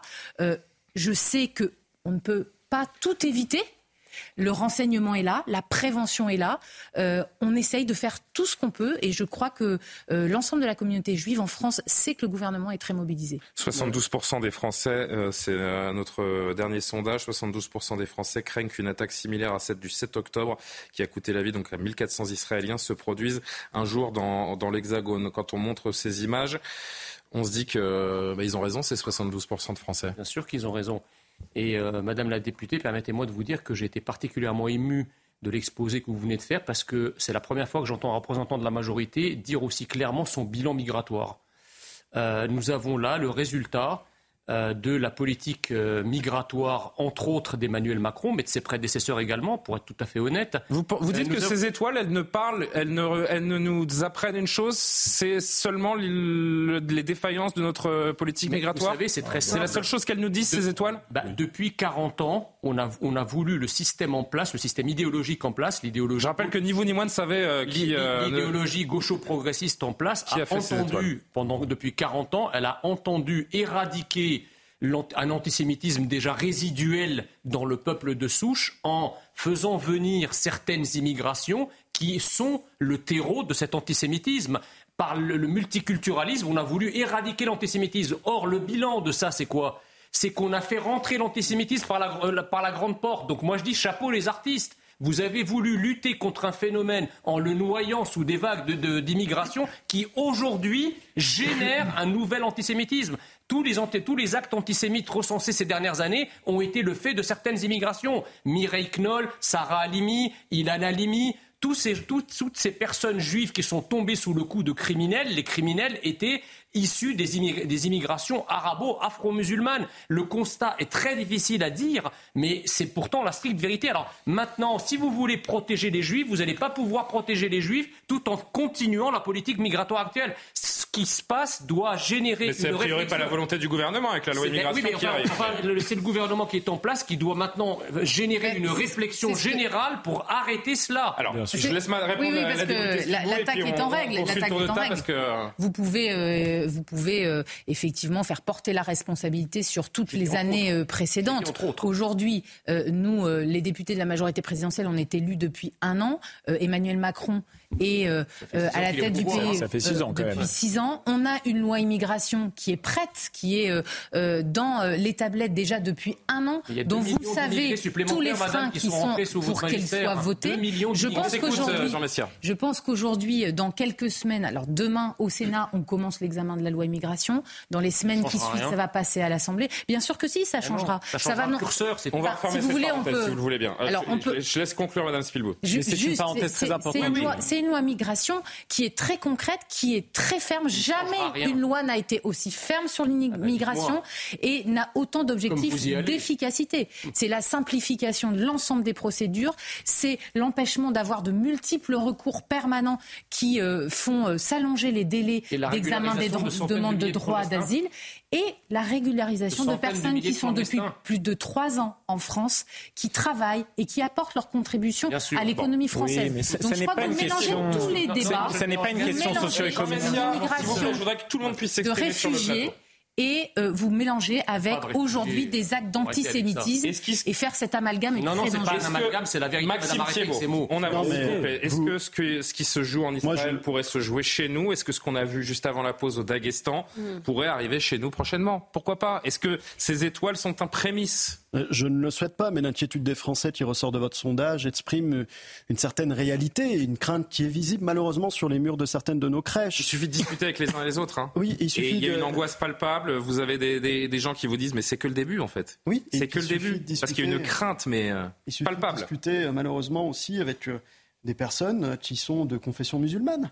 Euh, et euh, qui euh, malheureusement trouvent des excuses au Hamas. Et je les ai vus malheureusement samedi soir en allant me rendre vers Châtelet pour tendre l'oreille parce que moi je suis attaché. Mais ça ne représente pas toutes les personnes qui sont de confession musulmane. Non, non, je parlais de celles qui étaient à la Il y a, il y a, 6 ou 7 millions de musulmans en France. J'ai pas vu 6 ou 7 millions de personnes soutenir la Palestine. et ça, c'est très important de le dire. Oui, non, mais je suis en train, je suis en train de préciser. Je suis en train de préciser les personnes que j'ai vues de confession musulmane vers la manifestation euh, pour, euh, contre, du moins pour la Palestine à Châtelet. C'était euh, ma phrase. Et malheureusement, ce que j'ai entendu, et c'est ça qui m'a qui m'a inquiété, c'est que il ne dénonçait pas particulièrement les faits du Hamas. Mmh. Et, cette inquiétude-là, elle, est, présente parce qu'on aura entendu des manifestations avec des gens qui disent, pas en mon nom, si vous voulez, euh, que la Palestine est un État. Moi, j'ai toujours défendu les accords de l'ONU et considéré qu'il fallait les deux États et que malheureusement, depuis 60 ans, on a échoué à construire ces deux États parce que la communauté internationale n'a pas su s'imposer. Mais quand je constate que lors des manifestations, vous avez des personnes qui ne dénoncent pas concrètement le Hamas et presque les soutiennent comme un propos de résistance, effectivement, je comprends que M. Darmanin euh, veuille les interdire et je comprends qu'ils prennent des mesures d'interdiction. Je suis content quand j'entends euh, le ministre Gabriel Attal venir dire qu'effectivement, il faut lutter euh, contre contre. ça fait trois semaines qu'on dans les... ces insultes se multiplient. Oui, mais moi, ce qui me dérange, si vous voulez, j'ai pas entendu parler. En fait, je n'ai pas, pas, eu écho d'une sanction tellement forte qu'elle est qu'elle euh, en fait, le mot. Exemplaire, il faudrait une sanction exemplaire. Ce qui me dérange, euh, ce qui me dérange, c'est ce week-end. Merci beaucoup. Moi, j'aurais aimé entendre le président de la République. J'entends un ministre de l'Éducation nationale qui est très fort, un ministre de l'Intérieur qui est très fort, et paradoxalement, j'entends pas un président de la République très fort. C'est-à-dire, j'aurais aimé l'entendre au lieu de nous parler euh, de la constitutionnalisation du droit IVG. J'aurais préféré l'entendre dire. Il fallait qu'on reste unis. Oui, non, mais d'accord, mais j'aurais préféré l'entendre à une réunion européenne de tous les pays qui sont signataires de la Convention européenne des droits de l'homme pour établir leur public et venir dire, bah, on va contrôler les flux migratoires, on va réformer la CEDH en ce qu'elle ne fonctionne pas, Schengen ne fonctionne pas. Moi, je voudrais l'avoir, en fait, ce président de la République concrètement présent. Et malheureusement, je trouve que ces ministres qui sont plus euh, volontaristes dans leur charge ministérielle sont présents qu'un président de la République qui, pourtant, en France, a les prérogatives pour agir. Karima et Thomas Bonnet. Le message, je trouve qu'on n'a pas entendu, c'est vraiment ces, condamnations fermes et cet appel, justement, quand on voit ces images qui sont absolument terrifiantes, quand on voit à travers les sondages, j'ai pas besoin de faire des sondages manifestement pour comprendre qu'il y a une peur qui est en train de s'installer un peu partout, quand on voit les actes antisémites qui se multiplient, je trouve ça absolument terrifiant. Des symboles qu'on avait, qu'on se disait ça va disparaître. On, peut, on ne peut pas imaginer que ça va revenir comme ça. On Évidemment que la première chose à laquelle on, pense, bien sûr, sont les étoiles jaunes sur, euh, ben, exactement. Donc on sur les juifs des années 40, 30 et 40. Aux heures extrêmement sombres. Et on se dit, ça se passe en France aujourd'hui, en 2023. Donc je pense qu'il faut être intraitable avec ce genre de manifestation. Et en ce moment, euh, en tout cas, c'est l'impression que ça donne, il y a un certain flou. Cela dit, je peux comprendre euh, d'un autre côté, la position d'Emmanuel Macron quand il dit, par exemple, sur ses pauses humanitaires, c'est qu'il fait aussi de la politique intérieure. Il ne veut pas que euh, finalement ça s'enflamme encore plus. Et j'ai l'impression que dans les pays, dans plusieurs pays occidentaux en ce moment, on se dit, on voit à quel point la rue est un peu à feu et à sang. On l'a vu dans plusieurs pays à travers le monde. Et on se dit, non, on ne veut pas que ça bascule complètement. Il y a aussi une responsabilité des politiques d'apaiser le climat. Je, comprends que vous allez me dire, c'est insoutenable. L'attaque du 7 octobre, c'est absolument abject. Il faut condamner. Oui, absolument, absolument, il faut condamner. Mais en ce moment, la guerre qui se joue, c'est aussi une guerre mm. des images. Il y a des images qui circulent. Il y a des civils, des innocents à Gaza qui sont aussi bombardés. Ça fait partie de l'équation. On ne peut pas l'ignorer. Et je vous dirais que cette pression, je voyais au, Canada aujourd'hui, même les États-Unis, euh, qui, ont, qui ont dit il y a quelques jours, oui, il y a des pauses humanitaires parce qu'il faut penser aux civils. Et je pense que s'il n'y a pas ce discours euh, à travers les politiques, ben, oui, vous avez des pays qui s'enflamment. Mais pas juste des pays, mais je pense qu'en France, ça peut s'enflammer encore plus. Si on a l'impression que euh, Emmanuel Macron choisit entre guillemets qu'un seul camp, et eh ben ça peut avoir des répercussions encore beaucoup plus grandes hmm. dans la. Thomas. Je poursuis ce que dit Karima. Tout le voyage, tout le déplacement d'Emmanuel Macron euh, au Proche-Orient doit se lire justement à l'analyse de cette situation intérieure. Tous les mots qu'il a choisis, les dirigeants qu'il a rencontrés, tout est en fait dû à la situation intérieure. D'ailleurs, rappelez-vous, juste après euh, euh, l'attaque terroriste. Oui, il allait faire de la politique intérieure à 3000 km de Paris. Voilà, il a dit il ne faut pas faire entrer en France les fractures nationales, voilà, de faire des, fractures nationales, des fractures internationales. Bon, bah, on voit le résultat. Il y a des étoiles de David qui sont taguées sur les murs euh, en France, donc il a échoué. Ce qui va sans doute se passer, c'est que vous allez avoir des personnes de la communauté juive qui vont quitter la France, comme ça a été le cas après 2015 après la vague d'attaques. Eh oui, mais pour aller où La France, l'hypercachère notamment. J'avais C'est pas en Israël qu'ils vont aller se réfugier. Oui. Alors voilà, c'est Israël le refuge. Malheureusement, pour, aller où pour les, pour les Juifs. Toujours est-il que les mots sont importants, évidemment, et vous l'avez dit, Gérald hmm. Darmanin a encore dit ce matin qu'il allait déployer des moyens. Les actes le sont davantage encore pour eux. Ça se passe en France, mais euh, ça se passe en, Allemagne. On a aperçu aujourd'hui également cette, euh, cette étoile taguée sur, euh, sur un mur à, Berlin. C'est une atmosphère générale également qu'on peut, qu'on peut décrire. Madame la députée, je vais, je vais vous donner la parole dans un instant. Voici l'image en, Allemagne. Je voudrais juste qu'on entende Eric Zemmour qui est parti pour quelques jours en Israël. Donc, il s'est exprimé hier depuis, depuis Tel Aviv. Et pour lui, les, les signaux dont on est en train de parler sont ceux d'une guerre de civilisation. Écoutez-le. Euh, la guerre de civilisation, ce n'est pas qu'un concept. On pourrait croire que euh, j'ai élaboré ça euh, à la suite de Huntington dans, le, dans mon bureau, mais là, il, il, il, prend toute sa réalité cruelle et barbare. C'est partout la guerre de civilisation qui nous est menée par le djihadisme islamique. Elle est menée en Israël, en France, en Europe, à la civilisation judéo-chrétienne, parce que, comme disent d'ailleurs les djihadistes, après le samedi, il y a le dimanche. Vous comprenez ce que ça veut dire C'est euh, le samedi, on attaque les juifs, le dimanche, on attaque les chrétiens. Et, tout le monde est lié dans cette bataille. C'est une guerre de civilisation. Vous adhérez à ce que dit Eric Zemmour? Euh, je n'adhère pas du tout à ce que dit euh, Je ne parle pas en général. Hein. Eric Zemmour, ça, ça, se sait, ça se sait en général. Et là spécifiquement, parce que comme je réagissais tout à l'heure au propos de Jean C'est pas une guerre de civilisation? Euh, moi, je pense qu'aujourd'hui, c'est une guerre d'organisation terroriste qui s'attaque aujourd'hui, euh, comme on l'a vu euh, dans, dans l'histoire, euh, aux, aux, juifs, aux personnes de confession juive. Je crois qu'aujourd'hui, faire la confusion. Mais là, pardon, madame, hein, mais les, étoiles à Saint-Ouen, c'est pas le Hamas qui est allé les peindre. Bah oui. Non, les étoiles de Saint-Ouen, c'est pas le Hamas qui est allé les peindre. Ce sont des, des Français ou des gens qui vivent en France. Ce sont des gens qui sont aujourd'hui condamnables par la justice, qui doivent être traqués. C'est ça aujourd'hui qui est mis en place par le gouvernement. Et quand vous dites que le président mais de la République derrière? C'est une guerre une parole forte. Moi, je reprends ce que le président de la République a dit le 12 octobre. Il dit guerre de religion. Hein, ce que le président de la République a dit le 12 octobre, quand on dit qu'il n'a pas une parole claire ou forte, il a dit le jeudi 12 octobre, il est revenu sur la pire attaque qui est terroriste qui est revenu, qui est connue Israël. Il a évoqué la barbarie du Hamas et a rappelé nous savons dans notre chair que rien ne peut justifier le terrorisme. Il ne peut jamais y avoir de oui mais. Et le sujet aujourd'hui. C'est très bien, mais c'est pas un propos très significatif. C'est le oui conditionnel, c'est le oui avec une contextualisation, comme le font certains.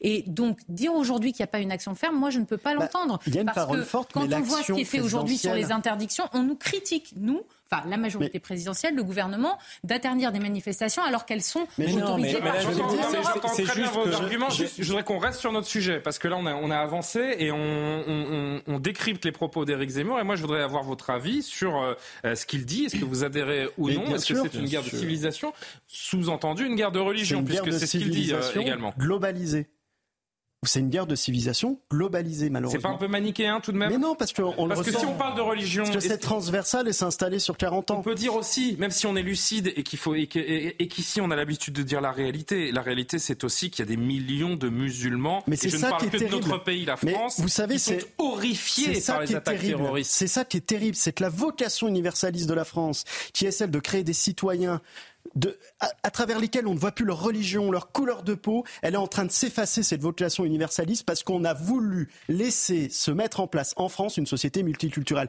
Et moi, ce qui me tue, mais ce qui me tue, c'est de voir tous ces Français de confession musulmane qui disent aujourd'hui j'en ai ras-le-bol d'être réduit à ma religion musulmane, comme des juifs, pareil, qui ne veulent pas être réduits à leur religion et qui voudraient simplement être des citoyens et qu'on les regarde comme français. Et c'est ça qui est terrifiant. C'est parce qu'on n'a pas su protéger la France de sociétés multiculturelles de par le monde ou continuer à avoir notre discours qui était celui de la France, que le général de Gaulle tenait, que même François Mitterrand tenait, qu'aujourd'hui on est en train de connaître les faces contre les, personnes en face, les unes en face des autres. Et c'est ça qui est terrifiant. très vite, et puis je voudrais qu'on donne la parole à Thomas pour revenir sur les euh, sur Et donc on participe de cette guerre de civilisation, malheureusement. Je, le dernier mot Je pense que c'est évidemment une guerre de civilisation. Je, crois à cette analyse d'Éric Zemmour. Évidemment, Emmanuel Macron a condamné le terrorisme. Je, pas un peu je pense que c'est le minimum. Non, je, pense euh, sincèrement qu'il y a un mouvement de fond, évidemment. on peut, plaquer, on peut plaquer une autre grille de lecture par-dessus ça. Vous voyez bien, par exemple, que les Émirats arabes unis, qui font partie du monde arabo-musulman, ont soutenu Israël de manière active suite aux accords d'Abraham, parce que quelque part, ils se sont développés économiquement,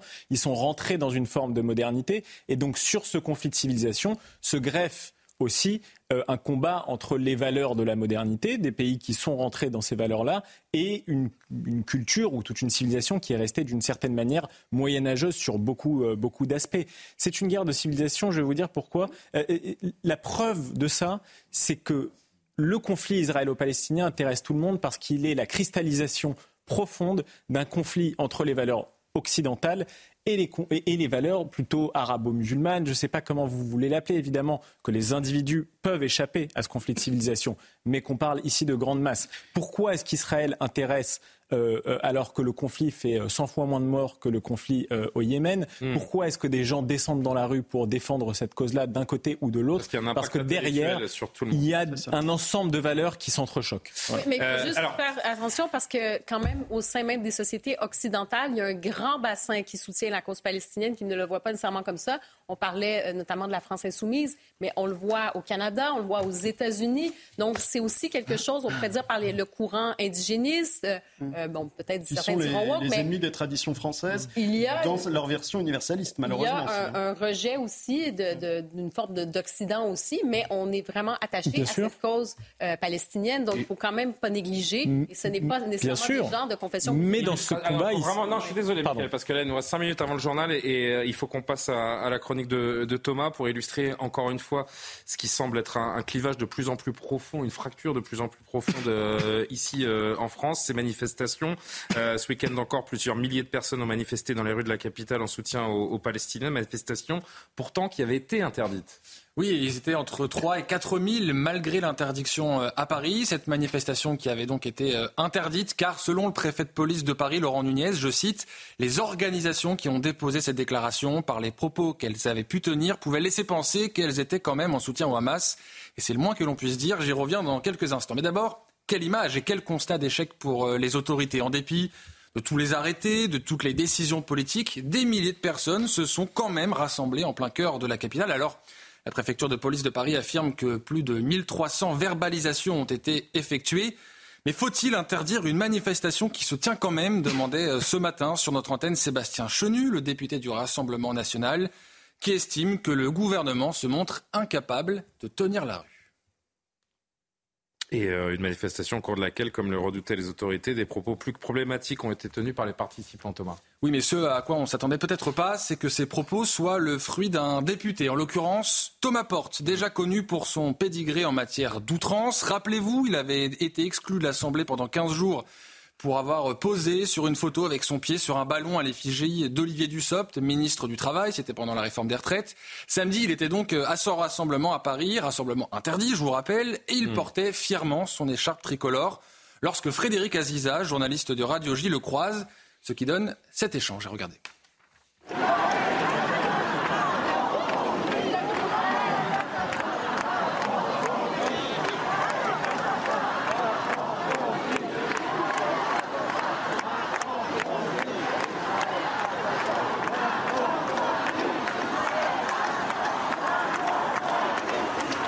vous êtes là, monsieur Porte On dénoncer les crimes de guerre du gouvernement israélien. Et les massacres du Hamas On a condamné tous les crimes de guerre. Les massacres du Hamas Pardon Les massacres du Hamas Les massacres du Hamas On a condamné tous les crimes de guerre.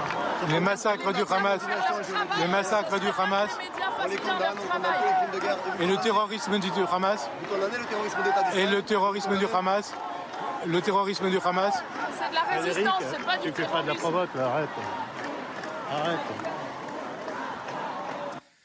Voilà donc euh, une séquence qui aura au moins le mérite de la clarté sémantique. Ce député de la France insoumise, incapable depuis trois semaines de qualifier le Hamas de terroriste, utilise donc ce terme pour qualifier l'État d'Israël. Alors jusqu'à présent, les élus de la France insoumise renvoyaient dos à dos le Hamas et Israël en parlant de crimes de guerre. Cette fois, un cap a été franchi dans les mots de Thomas Porte. Israël, État terroriste.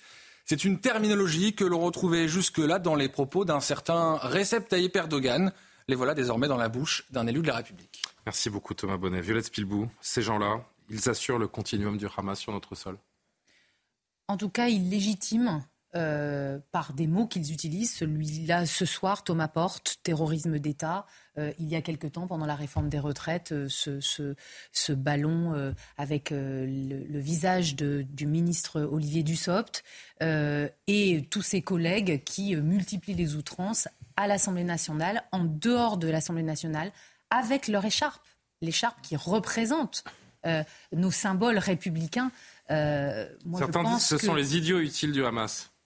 Ils sont tous sauf idiots, vous savez, tout ça est calculé. Eux, ce qu'ils veulent, ils ont perdu aux élections présidentielles. Jean-Luc Mélenchon n'est pas député. Il a perdu aux élections présidentielles et il cherche encore à asseoir son pouvoir en manipulant, en créant le buzz médiatique en permanence, en provoquant avec des mots d'une finesse et d'une euh, euh, acuité terrible lorsqu'il euh, attaque Yael Braun-Pivet, lui aussi dans une manifestation.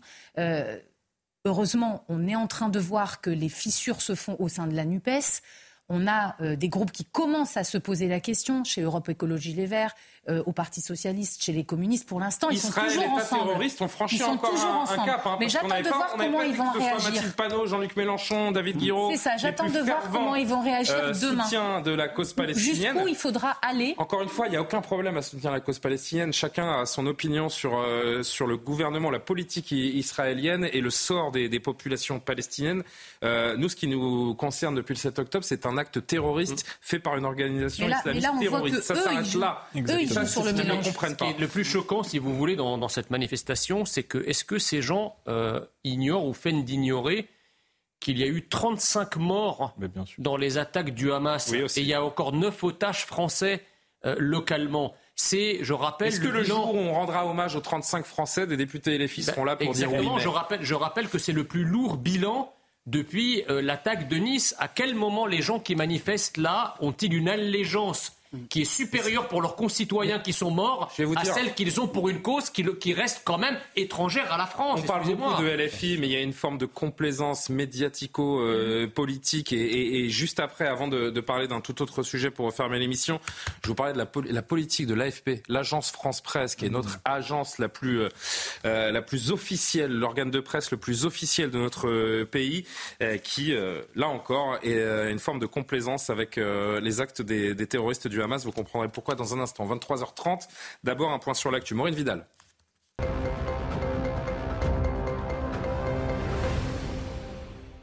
Les appels à un cessez-le-feu sont des appels à se rendre face au Hamas. Ce sont les mots de Benjamin Netanyahou. En ce 24e jour de guerre, les combats intenses continuent. Des chars israéliens ont mené une opération à la lisière de Gazaville. La branche militaire du Hamas a affirmé avoir tiré des obus anti-chars en direction de deux blindés de l'armée israélienne.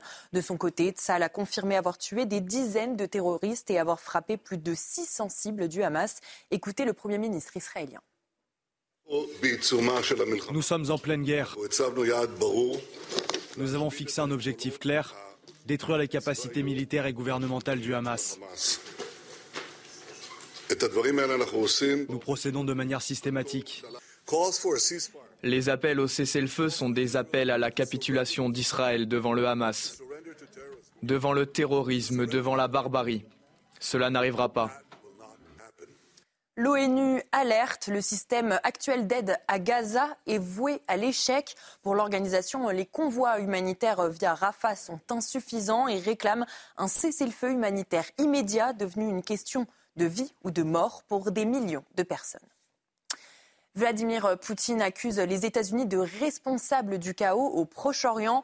De leur côté, les États-Unis qualifient l'assaut de l'aéroport de Daghestan de pogrom. Le président russe accuse l'Ukraine et ses alliés occidentaux d'être derrière cet événement où une foule violente a investi le tarmac de l'aéroport à la recherche de ressortissants israéliens. Écoutez Vladimir Poutine.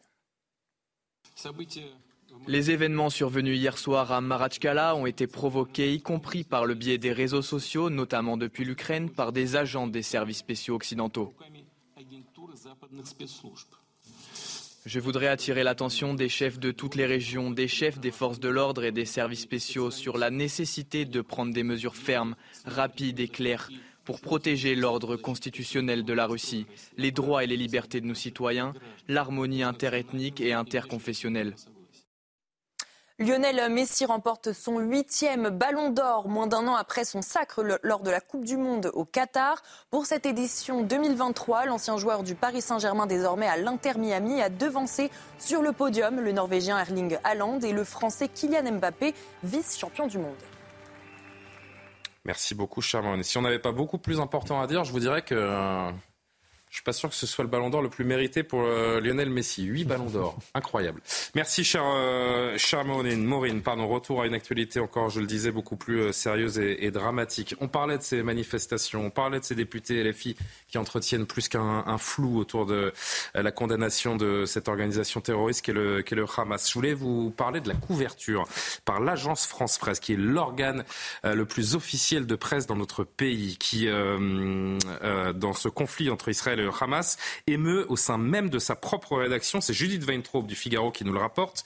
Je cite cet article. Le traitement du conflit a donné lieu à l'envoi mardi dernier d'une note de service de la direction de l'AFP intitulée Consigne éditoriale sur la couverture de la guerre entre Israël et le Hamas. On y lit notamment que le Hamas peut être désigné comme un mouvement islamiste palestinien, mais qu'il faut parler de combattants du Hamas et pas d'islamistes. Le qualificatif terroriste est proscrit s'agissant du mouvement palestinien pour les journalistes de l'AFP dont la mission précise la même note et de rapporter les faits sans jugement sur des groupes et euh, ou des individus. C'est ce qu'on appelle la censure par omission. Incroyable. Oui, eux, ils se justifient. Incroyable. Ils se justifient dans un long, un long papier qui a fait l'objet également d'un tweet en disant que c'est leur politique en matière de mouvement terroriste. Ils citent notamment euh, l'IRA en Irlande. Mais bon, je constate quand même que lorsqu'il s'agit de parler d'un suprémaciste blanc euh, aux États-Unis ah euh, qui a commis des, actes de tuerie de masse, il ne, s'empêche pas d'utiliser ce terme de suprémaciste. Il ne s'empêche pas non plus de qualifier des personnalités politiques françaises euh, d'extrême droite, voire parfois de fascisants ou de fascistes.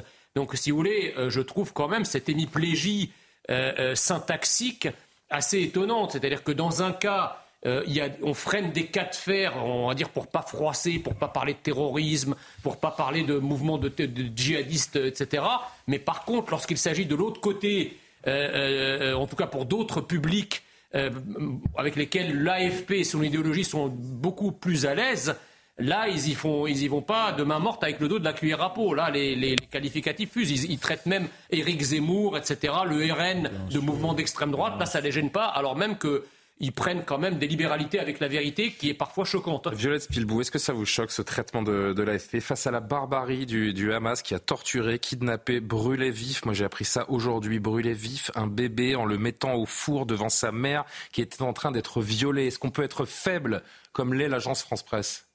Aujourd'hui, quand on dit qu'on doit être clair sur la façon dont on appelle le Hamas et qui est un mouvement terroriste, que nous, la majorité présidentielle, on demande, on exige de l'ensemble des mouvements euh, politiques, des autres groupes politiques à l'Assemblée nationale de nommer euh, ce mouvement comme un mouvement terroriste, bien entendu, on, attend euh, que l'ensemble des personnes qui sont en responsabilité, qui influent sur l'opinion, nomment les choses et n'utilisent pas la zone grise, le oui mais, la contextualisation. Moi, je pense que plus que jamais, on est aujourd'hui dans un moment où, beaucoup euh, de, personnes influentes dans la société civile sont responsables de ce qui se passe et ce qui va se passer en France. la presse, ce serait euh, maîtrisable. Il y a les politiques, il y a la justice, il y a les journalistes, il y a les influenceurs sur les réseaux sociaux, il y a les réseaux sociaux, les plateformes. on est dans un moment où tout s'embrase et où chacun a sa part de responsabilité. Donc moi, j'attends beaucoup euh, de, des États généraux de l'information sur lesquels on, on, va travailler non seulement sur tous les droits des journalistes, j'y suis très attentive, mais aussi sur la déontologie, l'exercice du métier. Dans un moment où on n'est plus sur euh, des choses qui euh, doivent se de la séparer. Culture qui passe plus de temps à dire qu'il faut interdire CNews qu'à reprendre les ah vocables de la Culture qui s'investit aussi dans les États généraux. Et en tout cas, moi, je serais. qui s'investit dans les États généraux. Et moi, avec l'ensemble des parlementaires de tous les groupes. Vous avez des humoristes sur France Inter qui parlent de Netanyahou comme un zizi, euh, comme un, un, nazi. Je suis désolé de ce lapsus. Un nazi sans prépuce. Et vous avez euh, ce genre de, de, de, de, façon de traiter l'information euh, par l'agence France Presse. A priori, il y a des priorités. ça fait rire Jean Messia. Je suis désolé, ça, ça va rester. Non, Non mais terrible lapsus. Parce que c'est le sang prépuce. Je suis navré. Bah oui, oui, oui, c'est normal. Ça sortait pas de nulle part non plus. Contraction entre. Enfin bref, on va pas. Je vais pas prendre du temps aussi avec. Mais vous avez tout à fait raison. Plus. Violette Speedbout. En tout cas, juste pour terminer, euh, dans les recherches qui ont été faites par d'autres journalistes, on voit bien euh, que le mot terroriste a été utilisé par l'AFP pour euh, de nombreux autres groupes, Al-Qaïda, Boko Haram, pour les attentats à Charlie Hebdo. Donc ce mot-là, il savait l'utiliser à d'autres occasions. Depuis 2019, il y a eu plein d'exemples qui ont été cités. Dire aujourd'hui que terroriste a perdu son sens, qu'on ne peut pas l'utiliser sur les crimes et qu'on pourrait l'utiliser sur les réseaux sociaux. Enfin, voilà, moi je pense qu'il faut des lignes éditoriales claires et des responsabilités claires. Les journalistes ont un rôle très important aujourd'hui. Nous, on nous demande l'exemplarité, la déontologie, la transparence sur les intérêts que nous défendons quand nous sommes politiques. Eh bien, je pense qu'aujourd'hui, toute la presse doit se sentir aussi responsable. Et ce serait bien que, le gouvernement s'intéresse un petit peu à ce qui se passe sur le service public plutôt qu'à Il s'y et le Parlement contrôle le gouvernement. Non, alors moi, j'abonde tout à fait dans votre sens. Je pense, désolé, que le gouvernement et, je, et même les gens de la majorité, je pense notamment à Sylvain Maillard, qui il y a trois mois s'occupait beaucoup plus de ce qui se passait au JDD que de ce qui se passait dans les banlieues au niveau de l'antisémitisme. Donc la menace pour la République, désolé de vous dire qu'il n'a pas vu venir du bon côté. La deuxième chose, j'aimerais que les gens comprennent que les agences de presse ont, un rôle fondamental dans la transmission de l'information. Ce sont les grossistes de l'information chez lesquels les médias vont ensuite se fournir comme détaillants. On a bien vu au moment de l'hôpital, de l'incident de l'hôpital de Gaza, des, des, des morts qu'il y avait, que l'AFP était contaminé par la propagande du Hamas, qu'il se faisait le relais de cette propagande. Et vous avez raison de dire que le service public, en seulement trois semaines, a déjà fait son revirement et s'occupe beaucoup plus de traiter Netanyahou de nazi que euh, de traiter le Hamas de terroriste. Et je veux quand même dire que ces éléments de langage-là, qui sont relayés par l'AFP ou par les services, le service public, seront repris par les Mohamed Merah de demain, qui s'appuieront sur ce genre de discours pour dire, bah vous voyez, Israël est nazi, c'est donc que notre résistance, elle est légitime, et face à des nazis, on peut tout faire, puisque si ce sont les plus violents, nous avons le droit de tuer des gens, de poser des bombes. Donc ces discours-là qu'ils tiennent, il légitime les Mohamed Merah de demain. c'est comme Charlie Hebdo, il l'avait bien cherché. C'est exactement la même, chose. c'est exactement euh, Ça revient un petit peu à ce que je disais tout à l'heure. Donc, au sein même des sociétés occidentales, il y a ce discours. Et dans le cas, par exemple, de l'AFP, c'est un choix qui est tout à fait conscient, qui est tout à fait assumé. Et au contraire, ils ont l'impression de se tenir du bon côté de l'histoire. Et comme je le disais un peu plus tôt, je pense d'avoir la préoccupation des civils, des civils palestiniens, des civils israéliens. C'est une chose, c'est une cause qui, qui est noble, qui est légitime. Cela dit, c'est un choix très conscient et on le voit, euh, par exemple, dans les universités américaines, on le voit un peu partout. C'est la cause qu'ils ont choisie. Donc, de ne pas nommer ces mots, euh, c'est une façon aussi d'envoyer un message clair euh, à la population, aux lecteurs. Et on le voit dans toutes sortes d'autres situations, hein, que ce soit, par exemple, dans les médias pour, bon, on va parler peut-être de l'écriture inclusive ou des choses eh comme ben, Merci, Karima. C'est un choix conscient et c'est une ligne qui est tout à fait partagée par de nombreux médias. Vous avez parlé de médias publics, mais d'autres médias aussi qui se veulent un peu en phase avec l'ère du temps de certaines élites universitaires et médiatiques en Occident. Et tout ça n'est pas fait pour nous rassurer. Ça fait une heure et demie en fait qu'on est en train de faire un constat terrible sur euh, notre monde qui est en train de se, déchirer et la société euh, française euh, avec. Et on se demande franchement comment tout cela va pouvoir s'inverser dans, les mois ou les années qui viennent. Mais il faut le faire et je pense effrayant. C'est assez effrayant. Bien sûr, et je pense que beaucoup de gens qui nous regardent euh, euh, soutiennent ces news et aiment ces news aussi parce que nous transmettons cette information, nous tenons ces débats-là qui sont très importants et qui, je pense, sont rassurants pour toute une partie de la population. Merci, cher Michael. Il nous reste 5-6 minutes, euh, l'occasion de traiter le temps donc de se dire au revoir, une actualité un petit peu moins importante, en tout cas qui semble moins, moins primordiale. Emmanuel Macron, d'ailleurs, qui a envoyé un, tacle à la gorge, comme on dit en, football, à, à l'écriture inclusive aujourd'hui. C'était durant la cérémonie d'inauguration de la Cité de la Francophonie à Villars-Cotterêts. Le président ne s'est pas dérobé sur ce sujet, alors que le Sénat doit étudier, euh, devait étudier depuis aujourd'hui une proposition de loi visant à protéger la langue française des dérives de l'écriture dite inclusive. Écoutez ce qu'a dit le président aujourd'hui. Dans quelques mois, quand la nouvelle édition de l'Académie française sortira, ce sera un moment solennel et important, car c'est un moment de reconnaissance dans notre langue de mots qui sont là, et c'est la continuation de la forge de notre nation. Et c'est pour cela aussi qu'il faut permettre à cette langue de vivre, de s'inspirer des autres, de voler des mots, y compris à l'autre bout du monde, et j'y reviendrai tout à l'heure, de continuer à inventer, mais d'en garder aussi les fondements, les socles de sa grammaire, la force de sa syntaxe, et de ne pas céder aux airs du temps. Dans cette langue, le masculin fait le neutre. On n'a pas besoin d'y rajouter des points au milieu des mots ou des tirets ou des choses pour la rendre visible.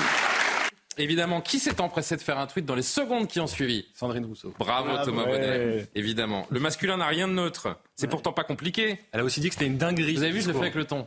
Euh, la langue française est sexiste, euh, Madame Spilbou La langue Est-ce que ça vous a étonné cette sortie d'Emmanuel Macron? Euh, non, ça m'a pas étonné parce que c'est un amoureux de la langue française, de l'histoire de France, du patrimoine. Ceux qui sont pour l'écriture inclusive n'aiment pas la langue point, française? Il a parlé, il a parlé du point, du fameux Oui, point médian. Il n'a pas cité le mot écriture inclusive. Pourquoi? Parce Oui, que quand, elle a compris. quand le président de la République dit euh, chère française, cher français, quand euh, on dit Ça, toutes et tous, inclusive. c'est aussi de l'écriture inclusive. Non, L'écriture c'est de la inclusive, féminisation c'est du langage, mais c'est pas de l'écriture C'est- inclusive. C'est Oui. mettre à côté l'un de l'autre le féminin, le masculin, permettre d'inclure tout le monde. Aujourd'hui, l'écriture avec ce point médian, c'est une écriture qui plutôt exclut des personnes en situation de, de handicap, d'illettrisme, euh, de dyslexie, parce qu'elle complexifie la langue. Et On voit temps- aujourd'hui le niveau qu'on a à l'école, le travail qu'on a à rattraper sur les fondamentaux. Moi, je crois que se concentrer aujourd'hui Et en sur les temps, choses les plus importantes dans l'éducation, c'était euh, une, une phrase peut-être un peu tacle, mais de bon sens par rapport au débat qu'il y a ce soir au peu- Sénat. je vais tacler beaucoup plus gentiment, mais honnêtement, oui, euh, a priori, c'est loin d'être une mauvaise chose de féminiser le langage, contrairement à l'écriture inclusive. Mais honnêtement, est-ce que vous avez déjà rencontré quelqu'un de normal?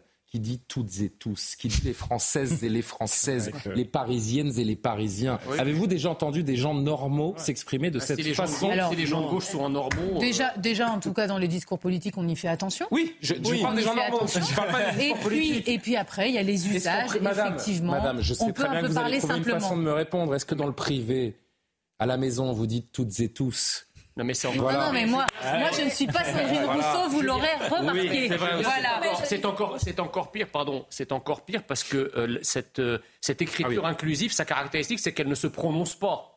Oui, Donc, parce que là, je suis en train de faire une déviation Et- sur la et- féminisation du et le langage, problème- et c'est pas le et- sujet. Et, vrai. le, et le problème, alors deux choses. La première chose, c'est qu'Emmanuel Macron, quand vous dites qu'il est un amoureux de la langue française, de l'histoire de France, pour un président de la République qui nous a expliqué que la France n'a pas de culture, il n'est pas très crédible sur ce terrain-là. Ça, c'est la première chose. La deuxième chose, c'est que la grande force d'Emmanuel Macron, c'est de délivrer des messages supposés inclusifs dans l'écriture du même nom. Donc c'est incompréhensible. Maxime Thiebaud. Oui, vous savez, on a. Est-ce que lutter contre l'écri- l'écriture inclusive, c'est être un vieux réac? non, c'est pas être un vieux réac. Par contre, Ça défendre les dépend selon qui, c'est ça? Oui, oui. Selon Jean-Luc Mélenchon, c'est être un vieux. Alors, pardon, je vous donne tout de suite la parole. C'est vrai que j'ai oublié de citer le tweet de Jean-Luc Mélenchon à ce sujet, et je vous, c'est vous qui reprenez tout de suite. Villers-Cotterêts, réponse aux intégristes Macron et Le Pen. Oui. La langue française est une créolisation réussie, créée par dis- décision politique, aussitôt augmentée par décision politique de mots grecs et latins et d'expressions de vocabulaire des métiers. La langue appartient à ceux qui la parlent. Bon, j'ai pas tout compris. Mais... Mais Villers-Cotterêts, c'est l'admission d'une langue qui s'est construite sur de nombreux siècles et c'est non pas la destruction d'une langue par des euh, nouveaux concepts qui voudraient détruire la culture française, dont il a strictement rien compris. Ce qui se passe aujourd'hui, l'écriture inclusive, c'est la destruction d'un savoir, d'une transmission, d'une connaissance qui est tirée de 2000 ans d'histoire, qui est d'une transformation de la langue latine et grecque. Ça n'a rien à voir aujourd'hui avec la construction de la langue française, n'a strictement rien à voir avec l'écriture inclusive telle qu'on la connaît. Et si on veut aujourd'hui défendre les femmes, si on, si on veut défendre les minorités, si on veut défendre toutes les personnes qui ont des différences, il faut simplement reconnaître leur mérite dans l'égalité qu'elles incarnent et non pas créer des outils artificiels qui ne font que communautariser les gens. C'était le mot de la fin Ou Karima Non, voulait. mais- euh, Non, j'allais dire oui qu'en France. Et il nous il y a reste quand 30 même- secondes, les amis. Alors, euh, En France, il y a quand même une carrément. certaine résistance face à l'écriture inclusive. Moi, je fais la part des choses entre les usages, la politesse, euh, dire mesdames, messieurs, Oui, et tout bien ça. sûr, Donc, hein, mais tout à l'heure, j'étais un petit peu, Et euh, ce qui est des points médians, des néologismes comme celleux, des choses comme Les ça. Je, euh, je Yels. dirais, par exemple, au Québec. Et ça va être en- interdit, ça, avec cette loi au Sénat, alors Au Québec? Passe, ouais. Si elle passe. Dans l'élite, par exemple, euh, même à l'université, tout ça, c'est extrêmement utilisé, même dans des entreprises, et c'est vu comme une sorte d'avancement de la société. Pourquoi? Parce qu'on met le genre au centre maintenant des questions. Alors oui, je pense que la France a quand même tout à son honneur de, de cette euh, résistance, de cette volonté, en fait, de préserver la langue française et que ça vienne du président. Il faut quand même le souligner. Allez, petite formule de fin et on rend l'antenne. Simplement, puisque Jean-Luc Mélenchon dit que la langue appartient à ceux qui la parlent, il faudra qu'il m'explique comment on parle en en écriture inclusive, parce que plus classique que Mélenchon dans ses discours, franchement, ça n'existe pas. Merci à tous d'avoir participé à, cette émission. Merci euh, surtout à ceux qui l'ont regardé. Euh, j'espère jusqu'au bout. C'est mieux. Et en même temps, il y en a qui ont assisté à une, belle bourde euh, il y a quelques minutes. Je m'en excuse encore une fois. Merci à Martin Mazur, à Céline Génaud qui ont préparé cette, euh, cette émission notamment. Ça vous fait rire. ça reste de me poursuivre quelques jours. Mais bon, il paraît qu'un buzz en chasse un autre. nous, on était là. Ça, va pas, nous, on l'a entendu. On va dire, on y était. Voilà, vous y étiez. un t-shirt. Euh, merci à tous de nous avoir suivi l'édition de la nuit. Dans... Si on me dit dans l'oreillette qui, qui est aux commandes de l'édition de la nuit, je me ferai un plaisir de le relayer. Eh bien, merci. Ah, Isabelle, Isabelle Piboulot qui vous accompagne pour l'édition de la nuit. Bonne nuit à demain.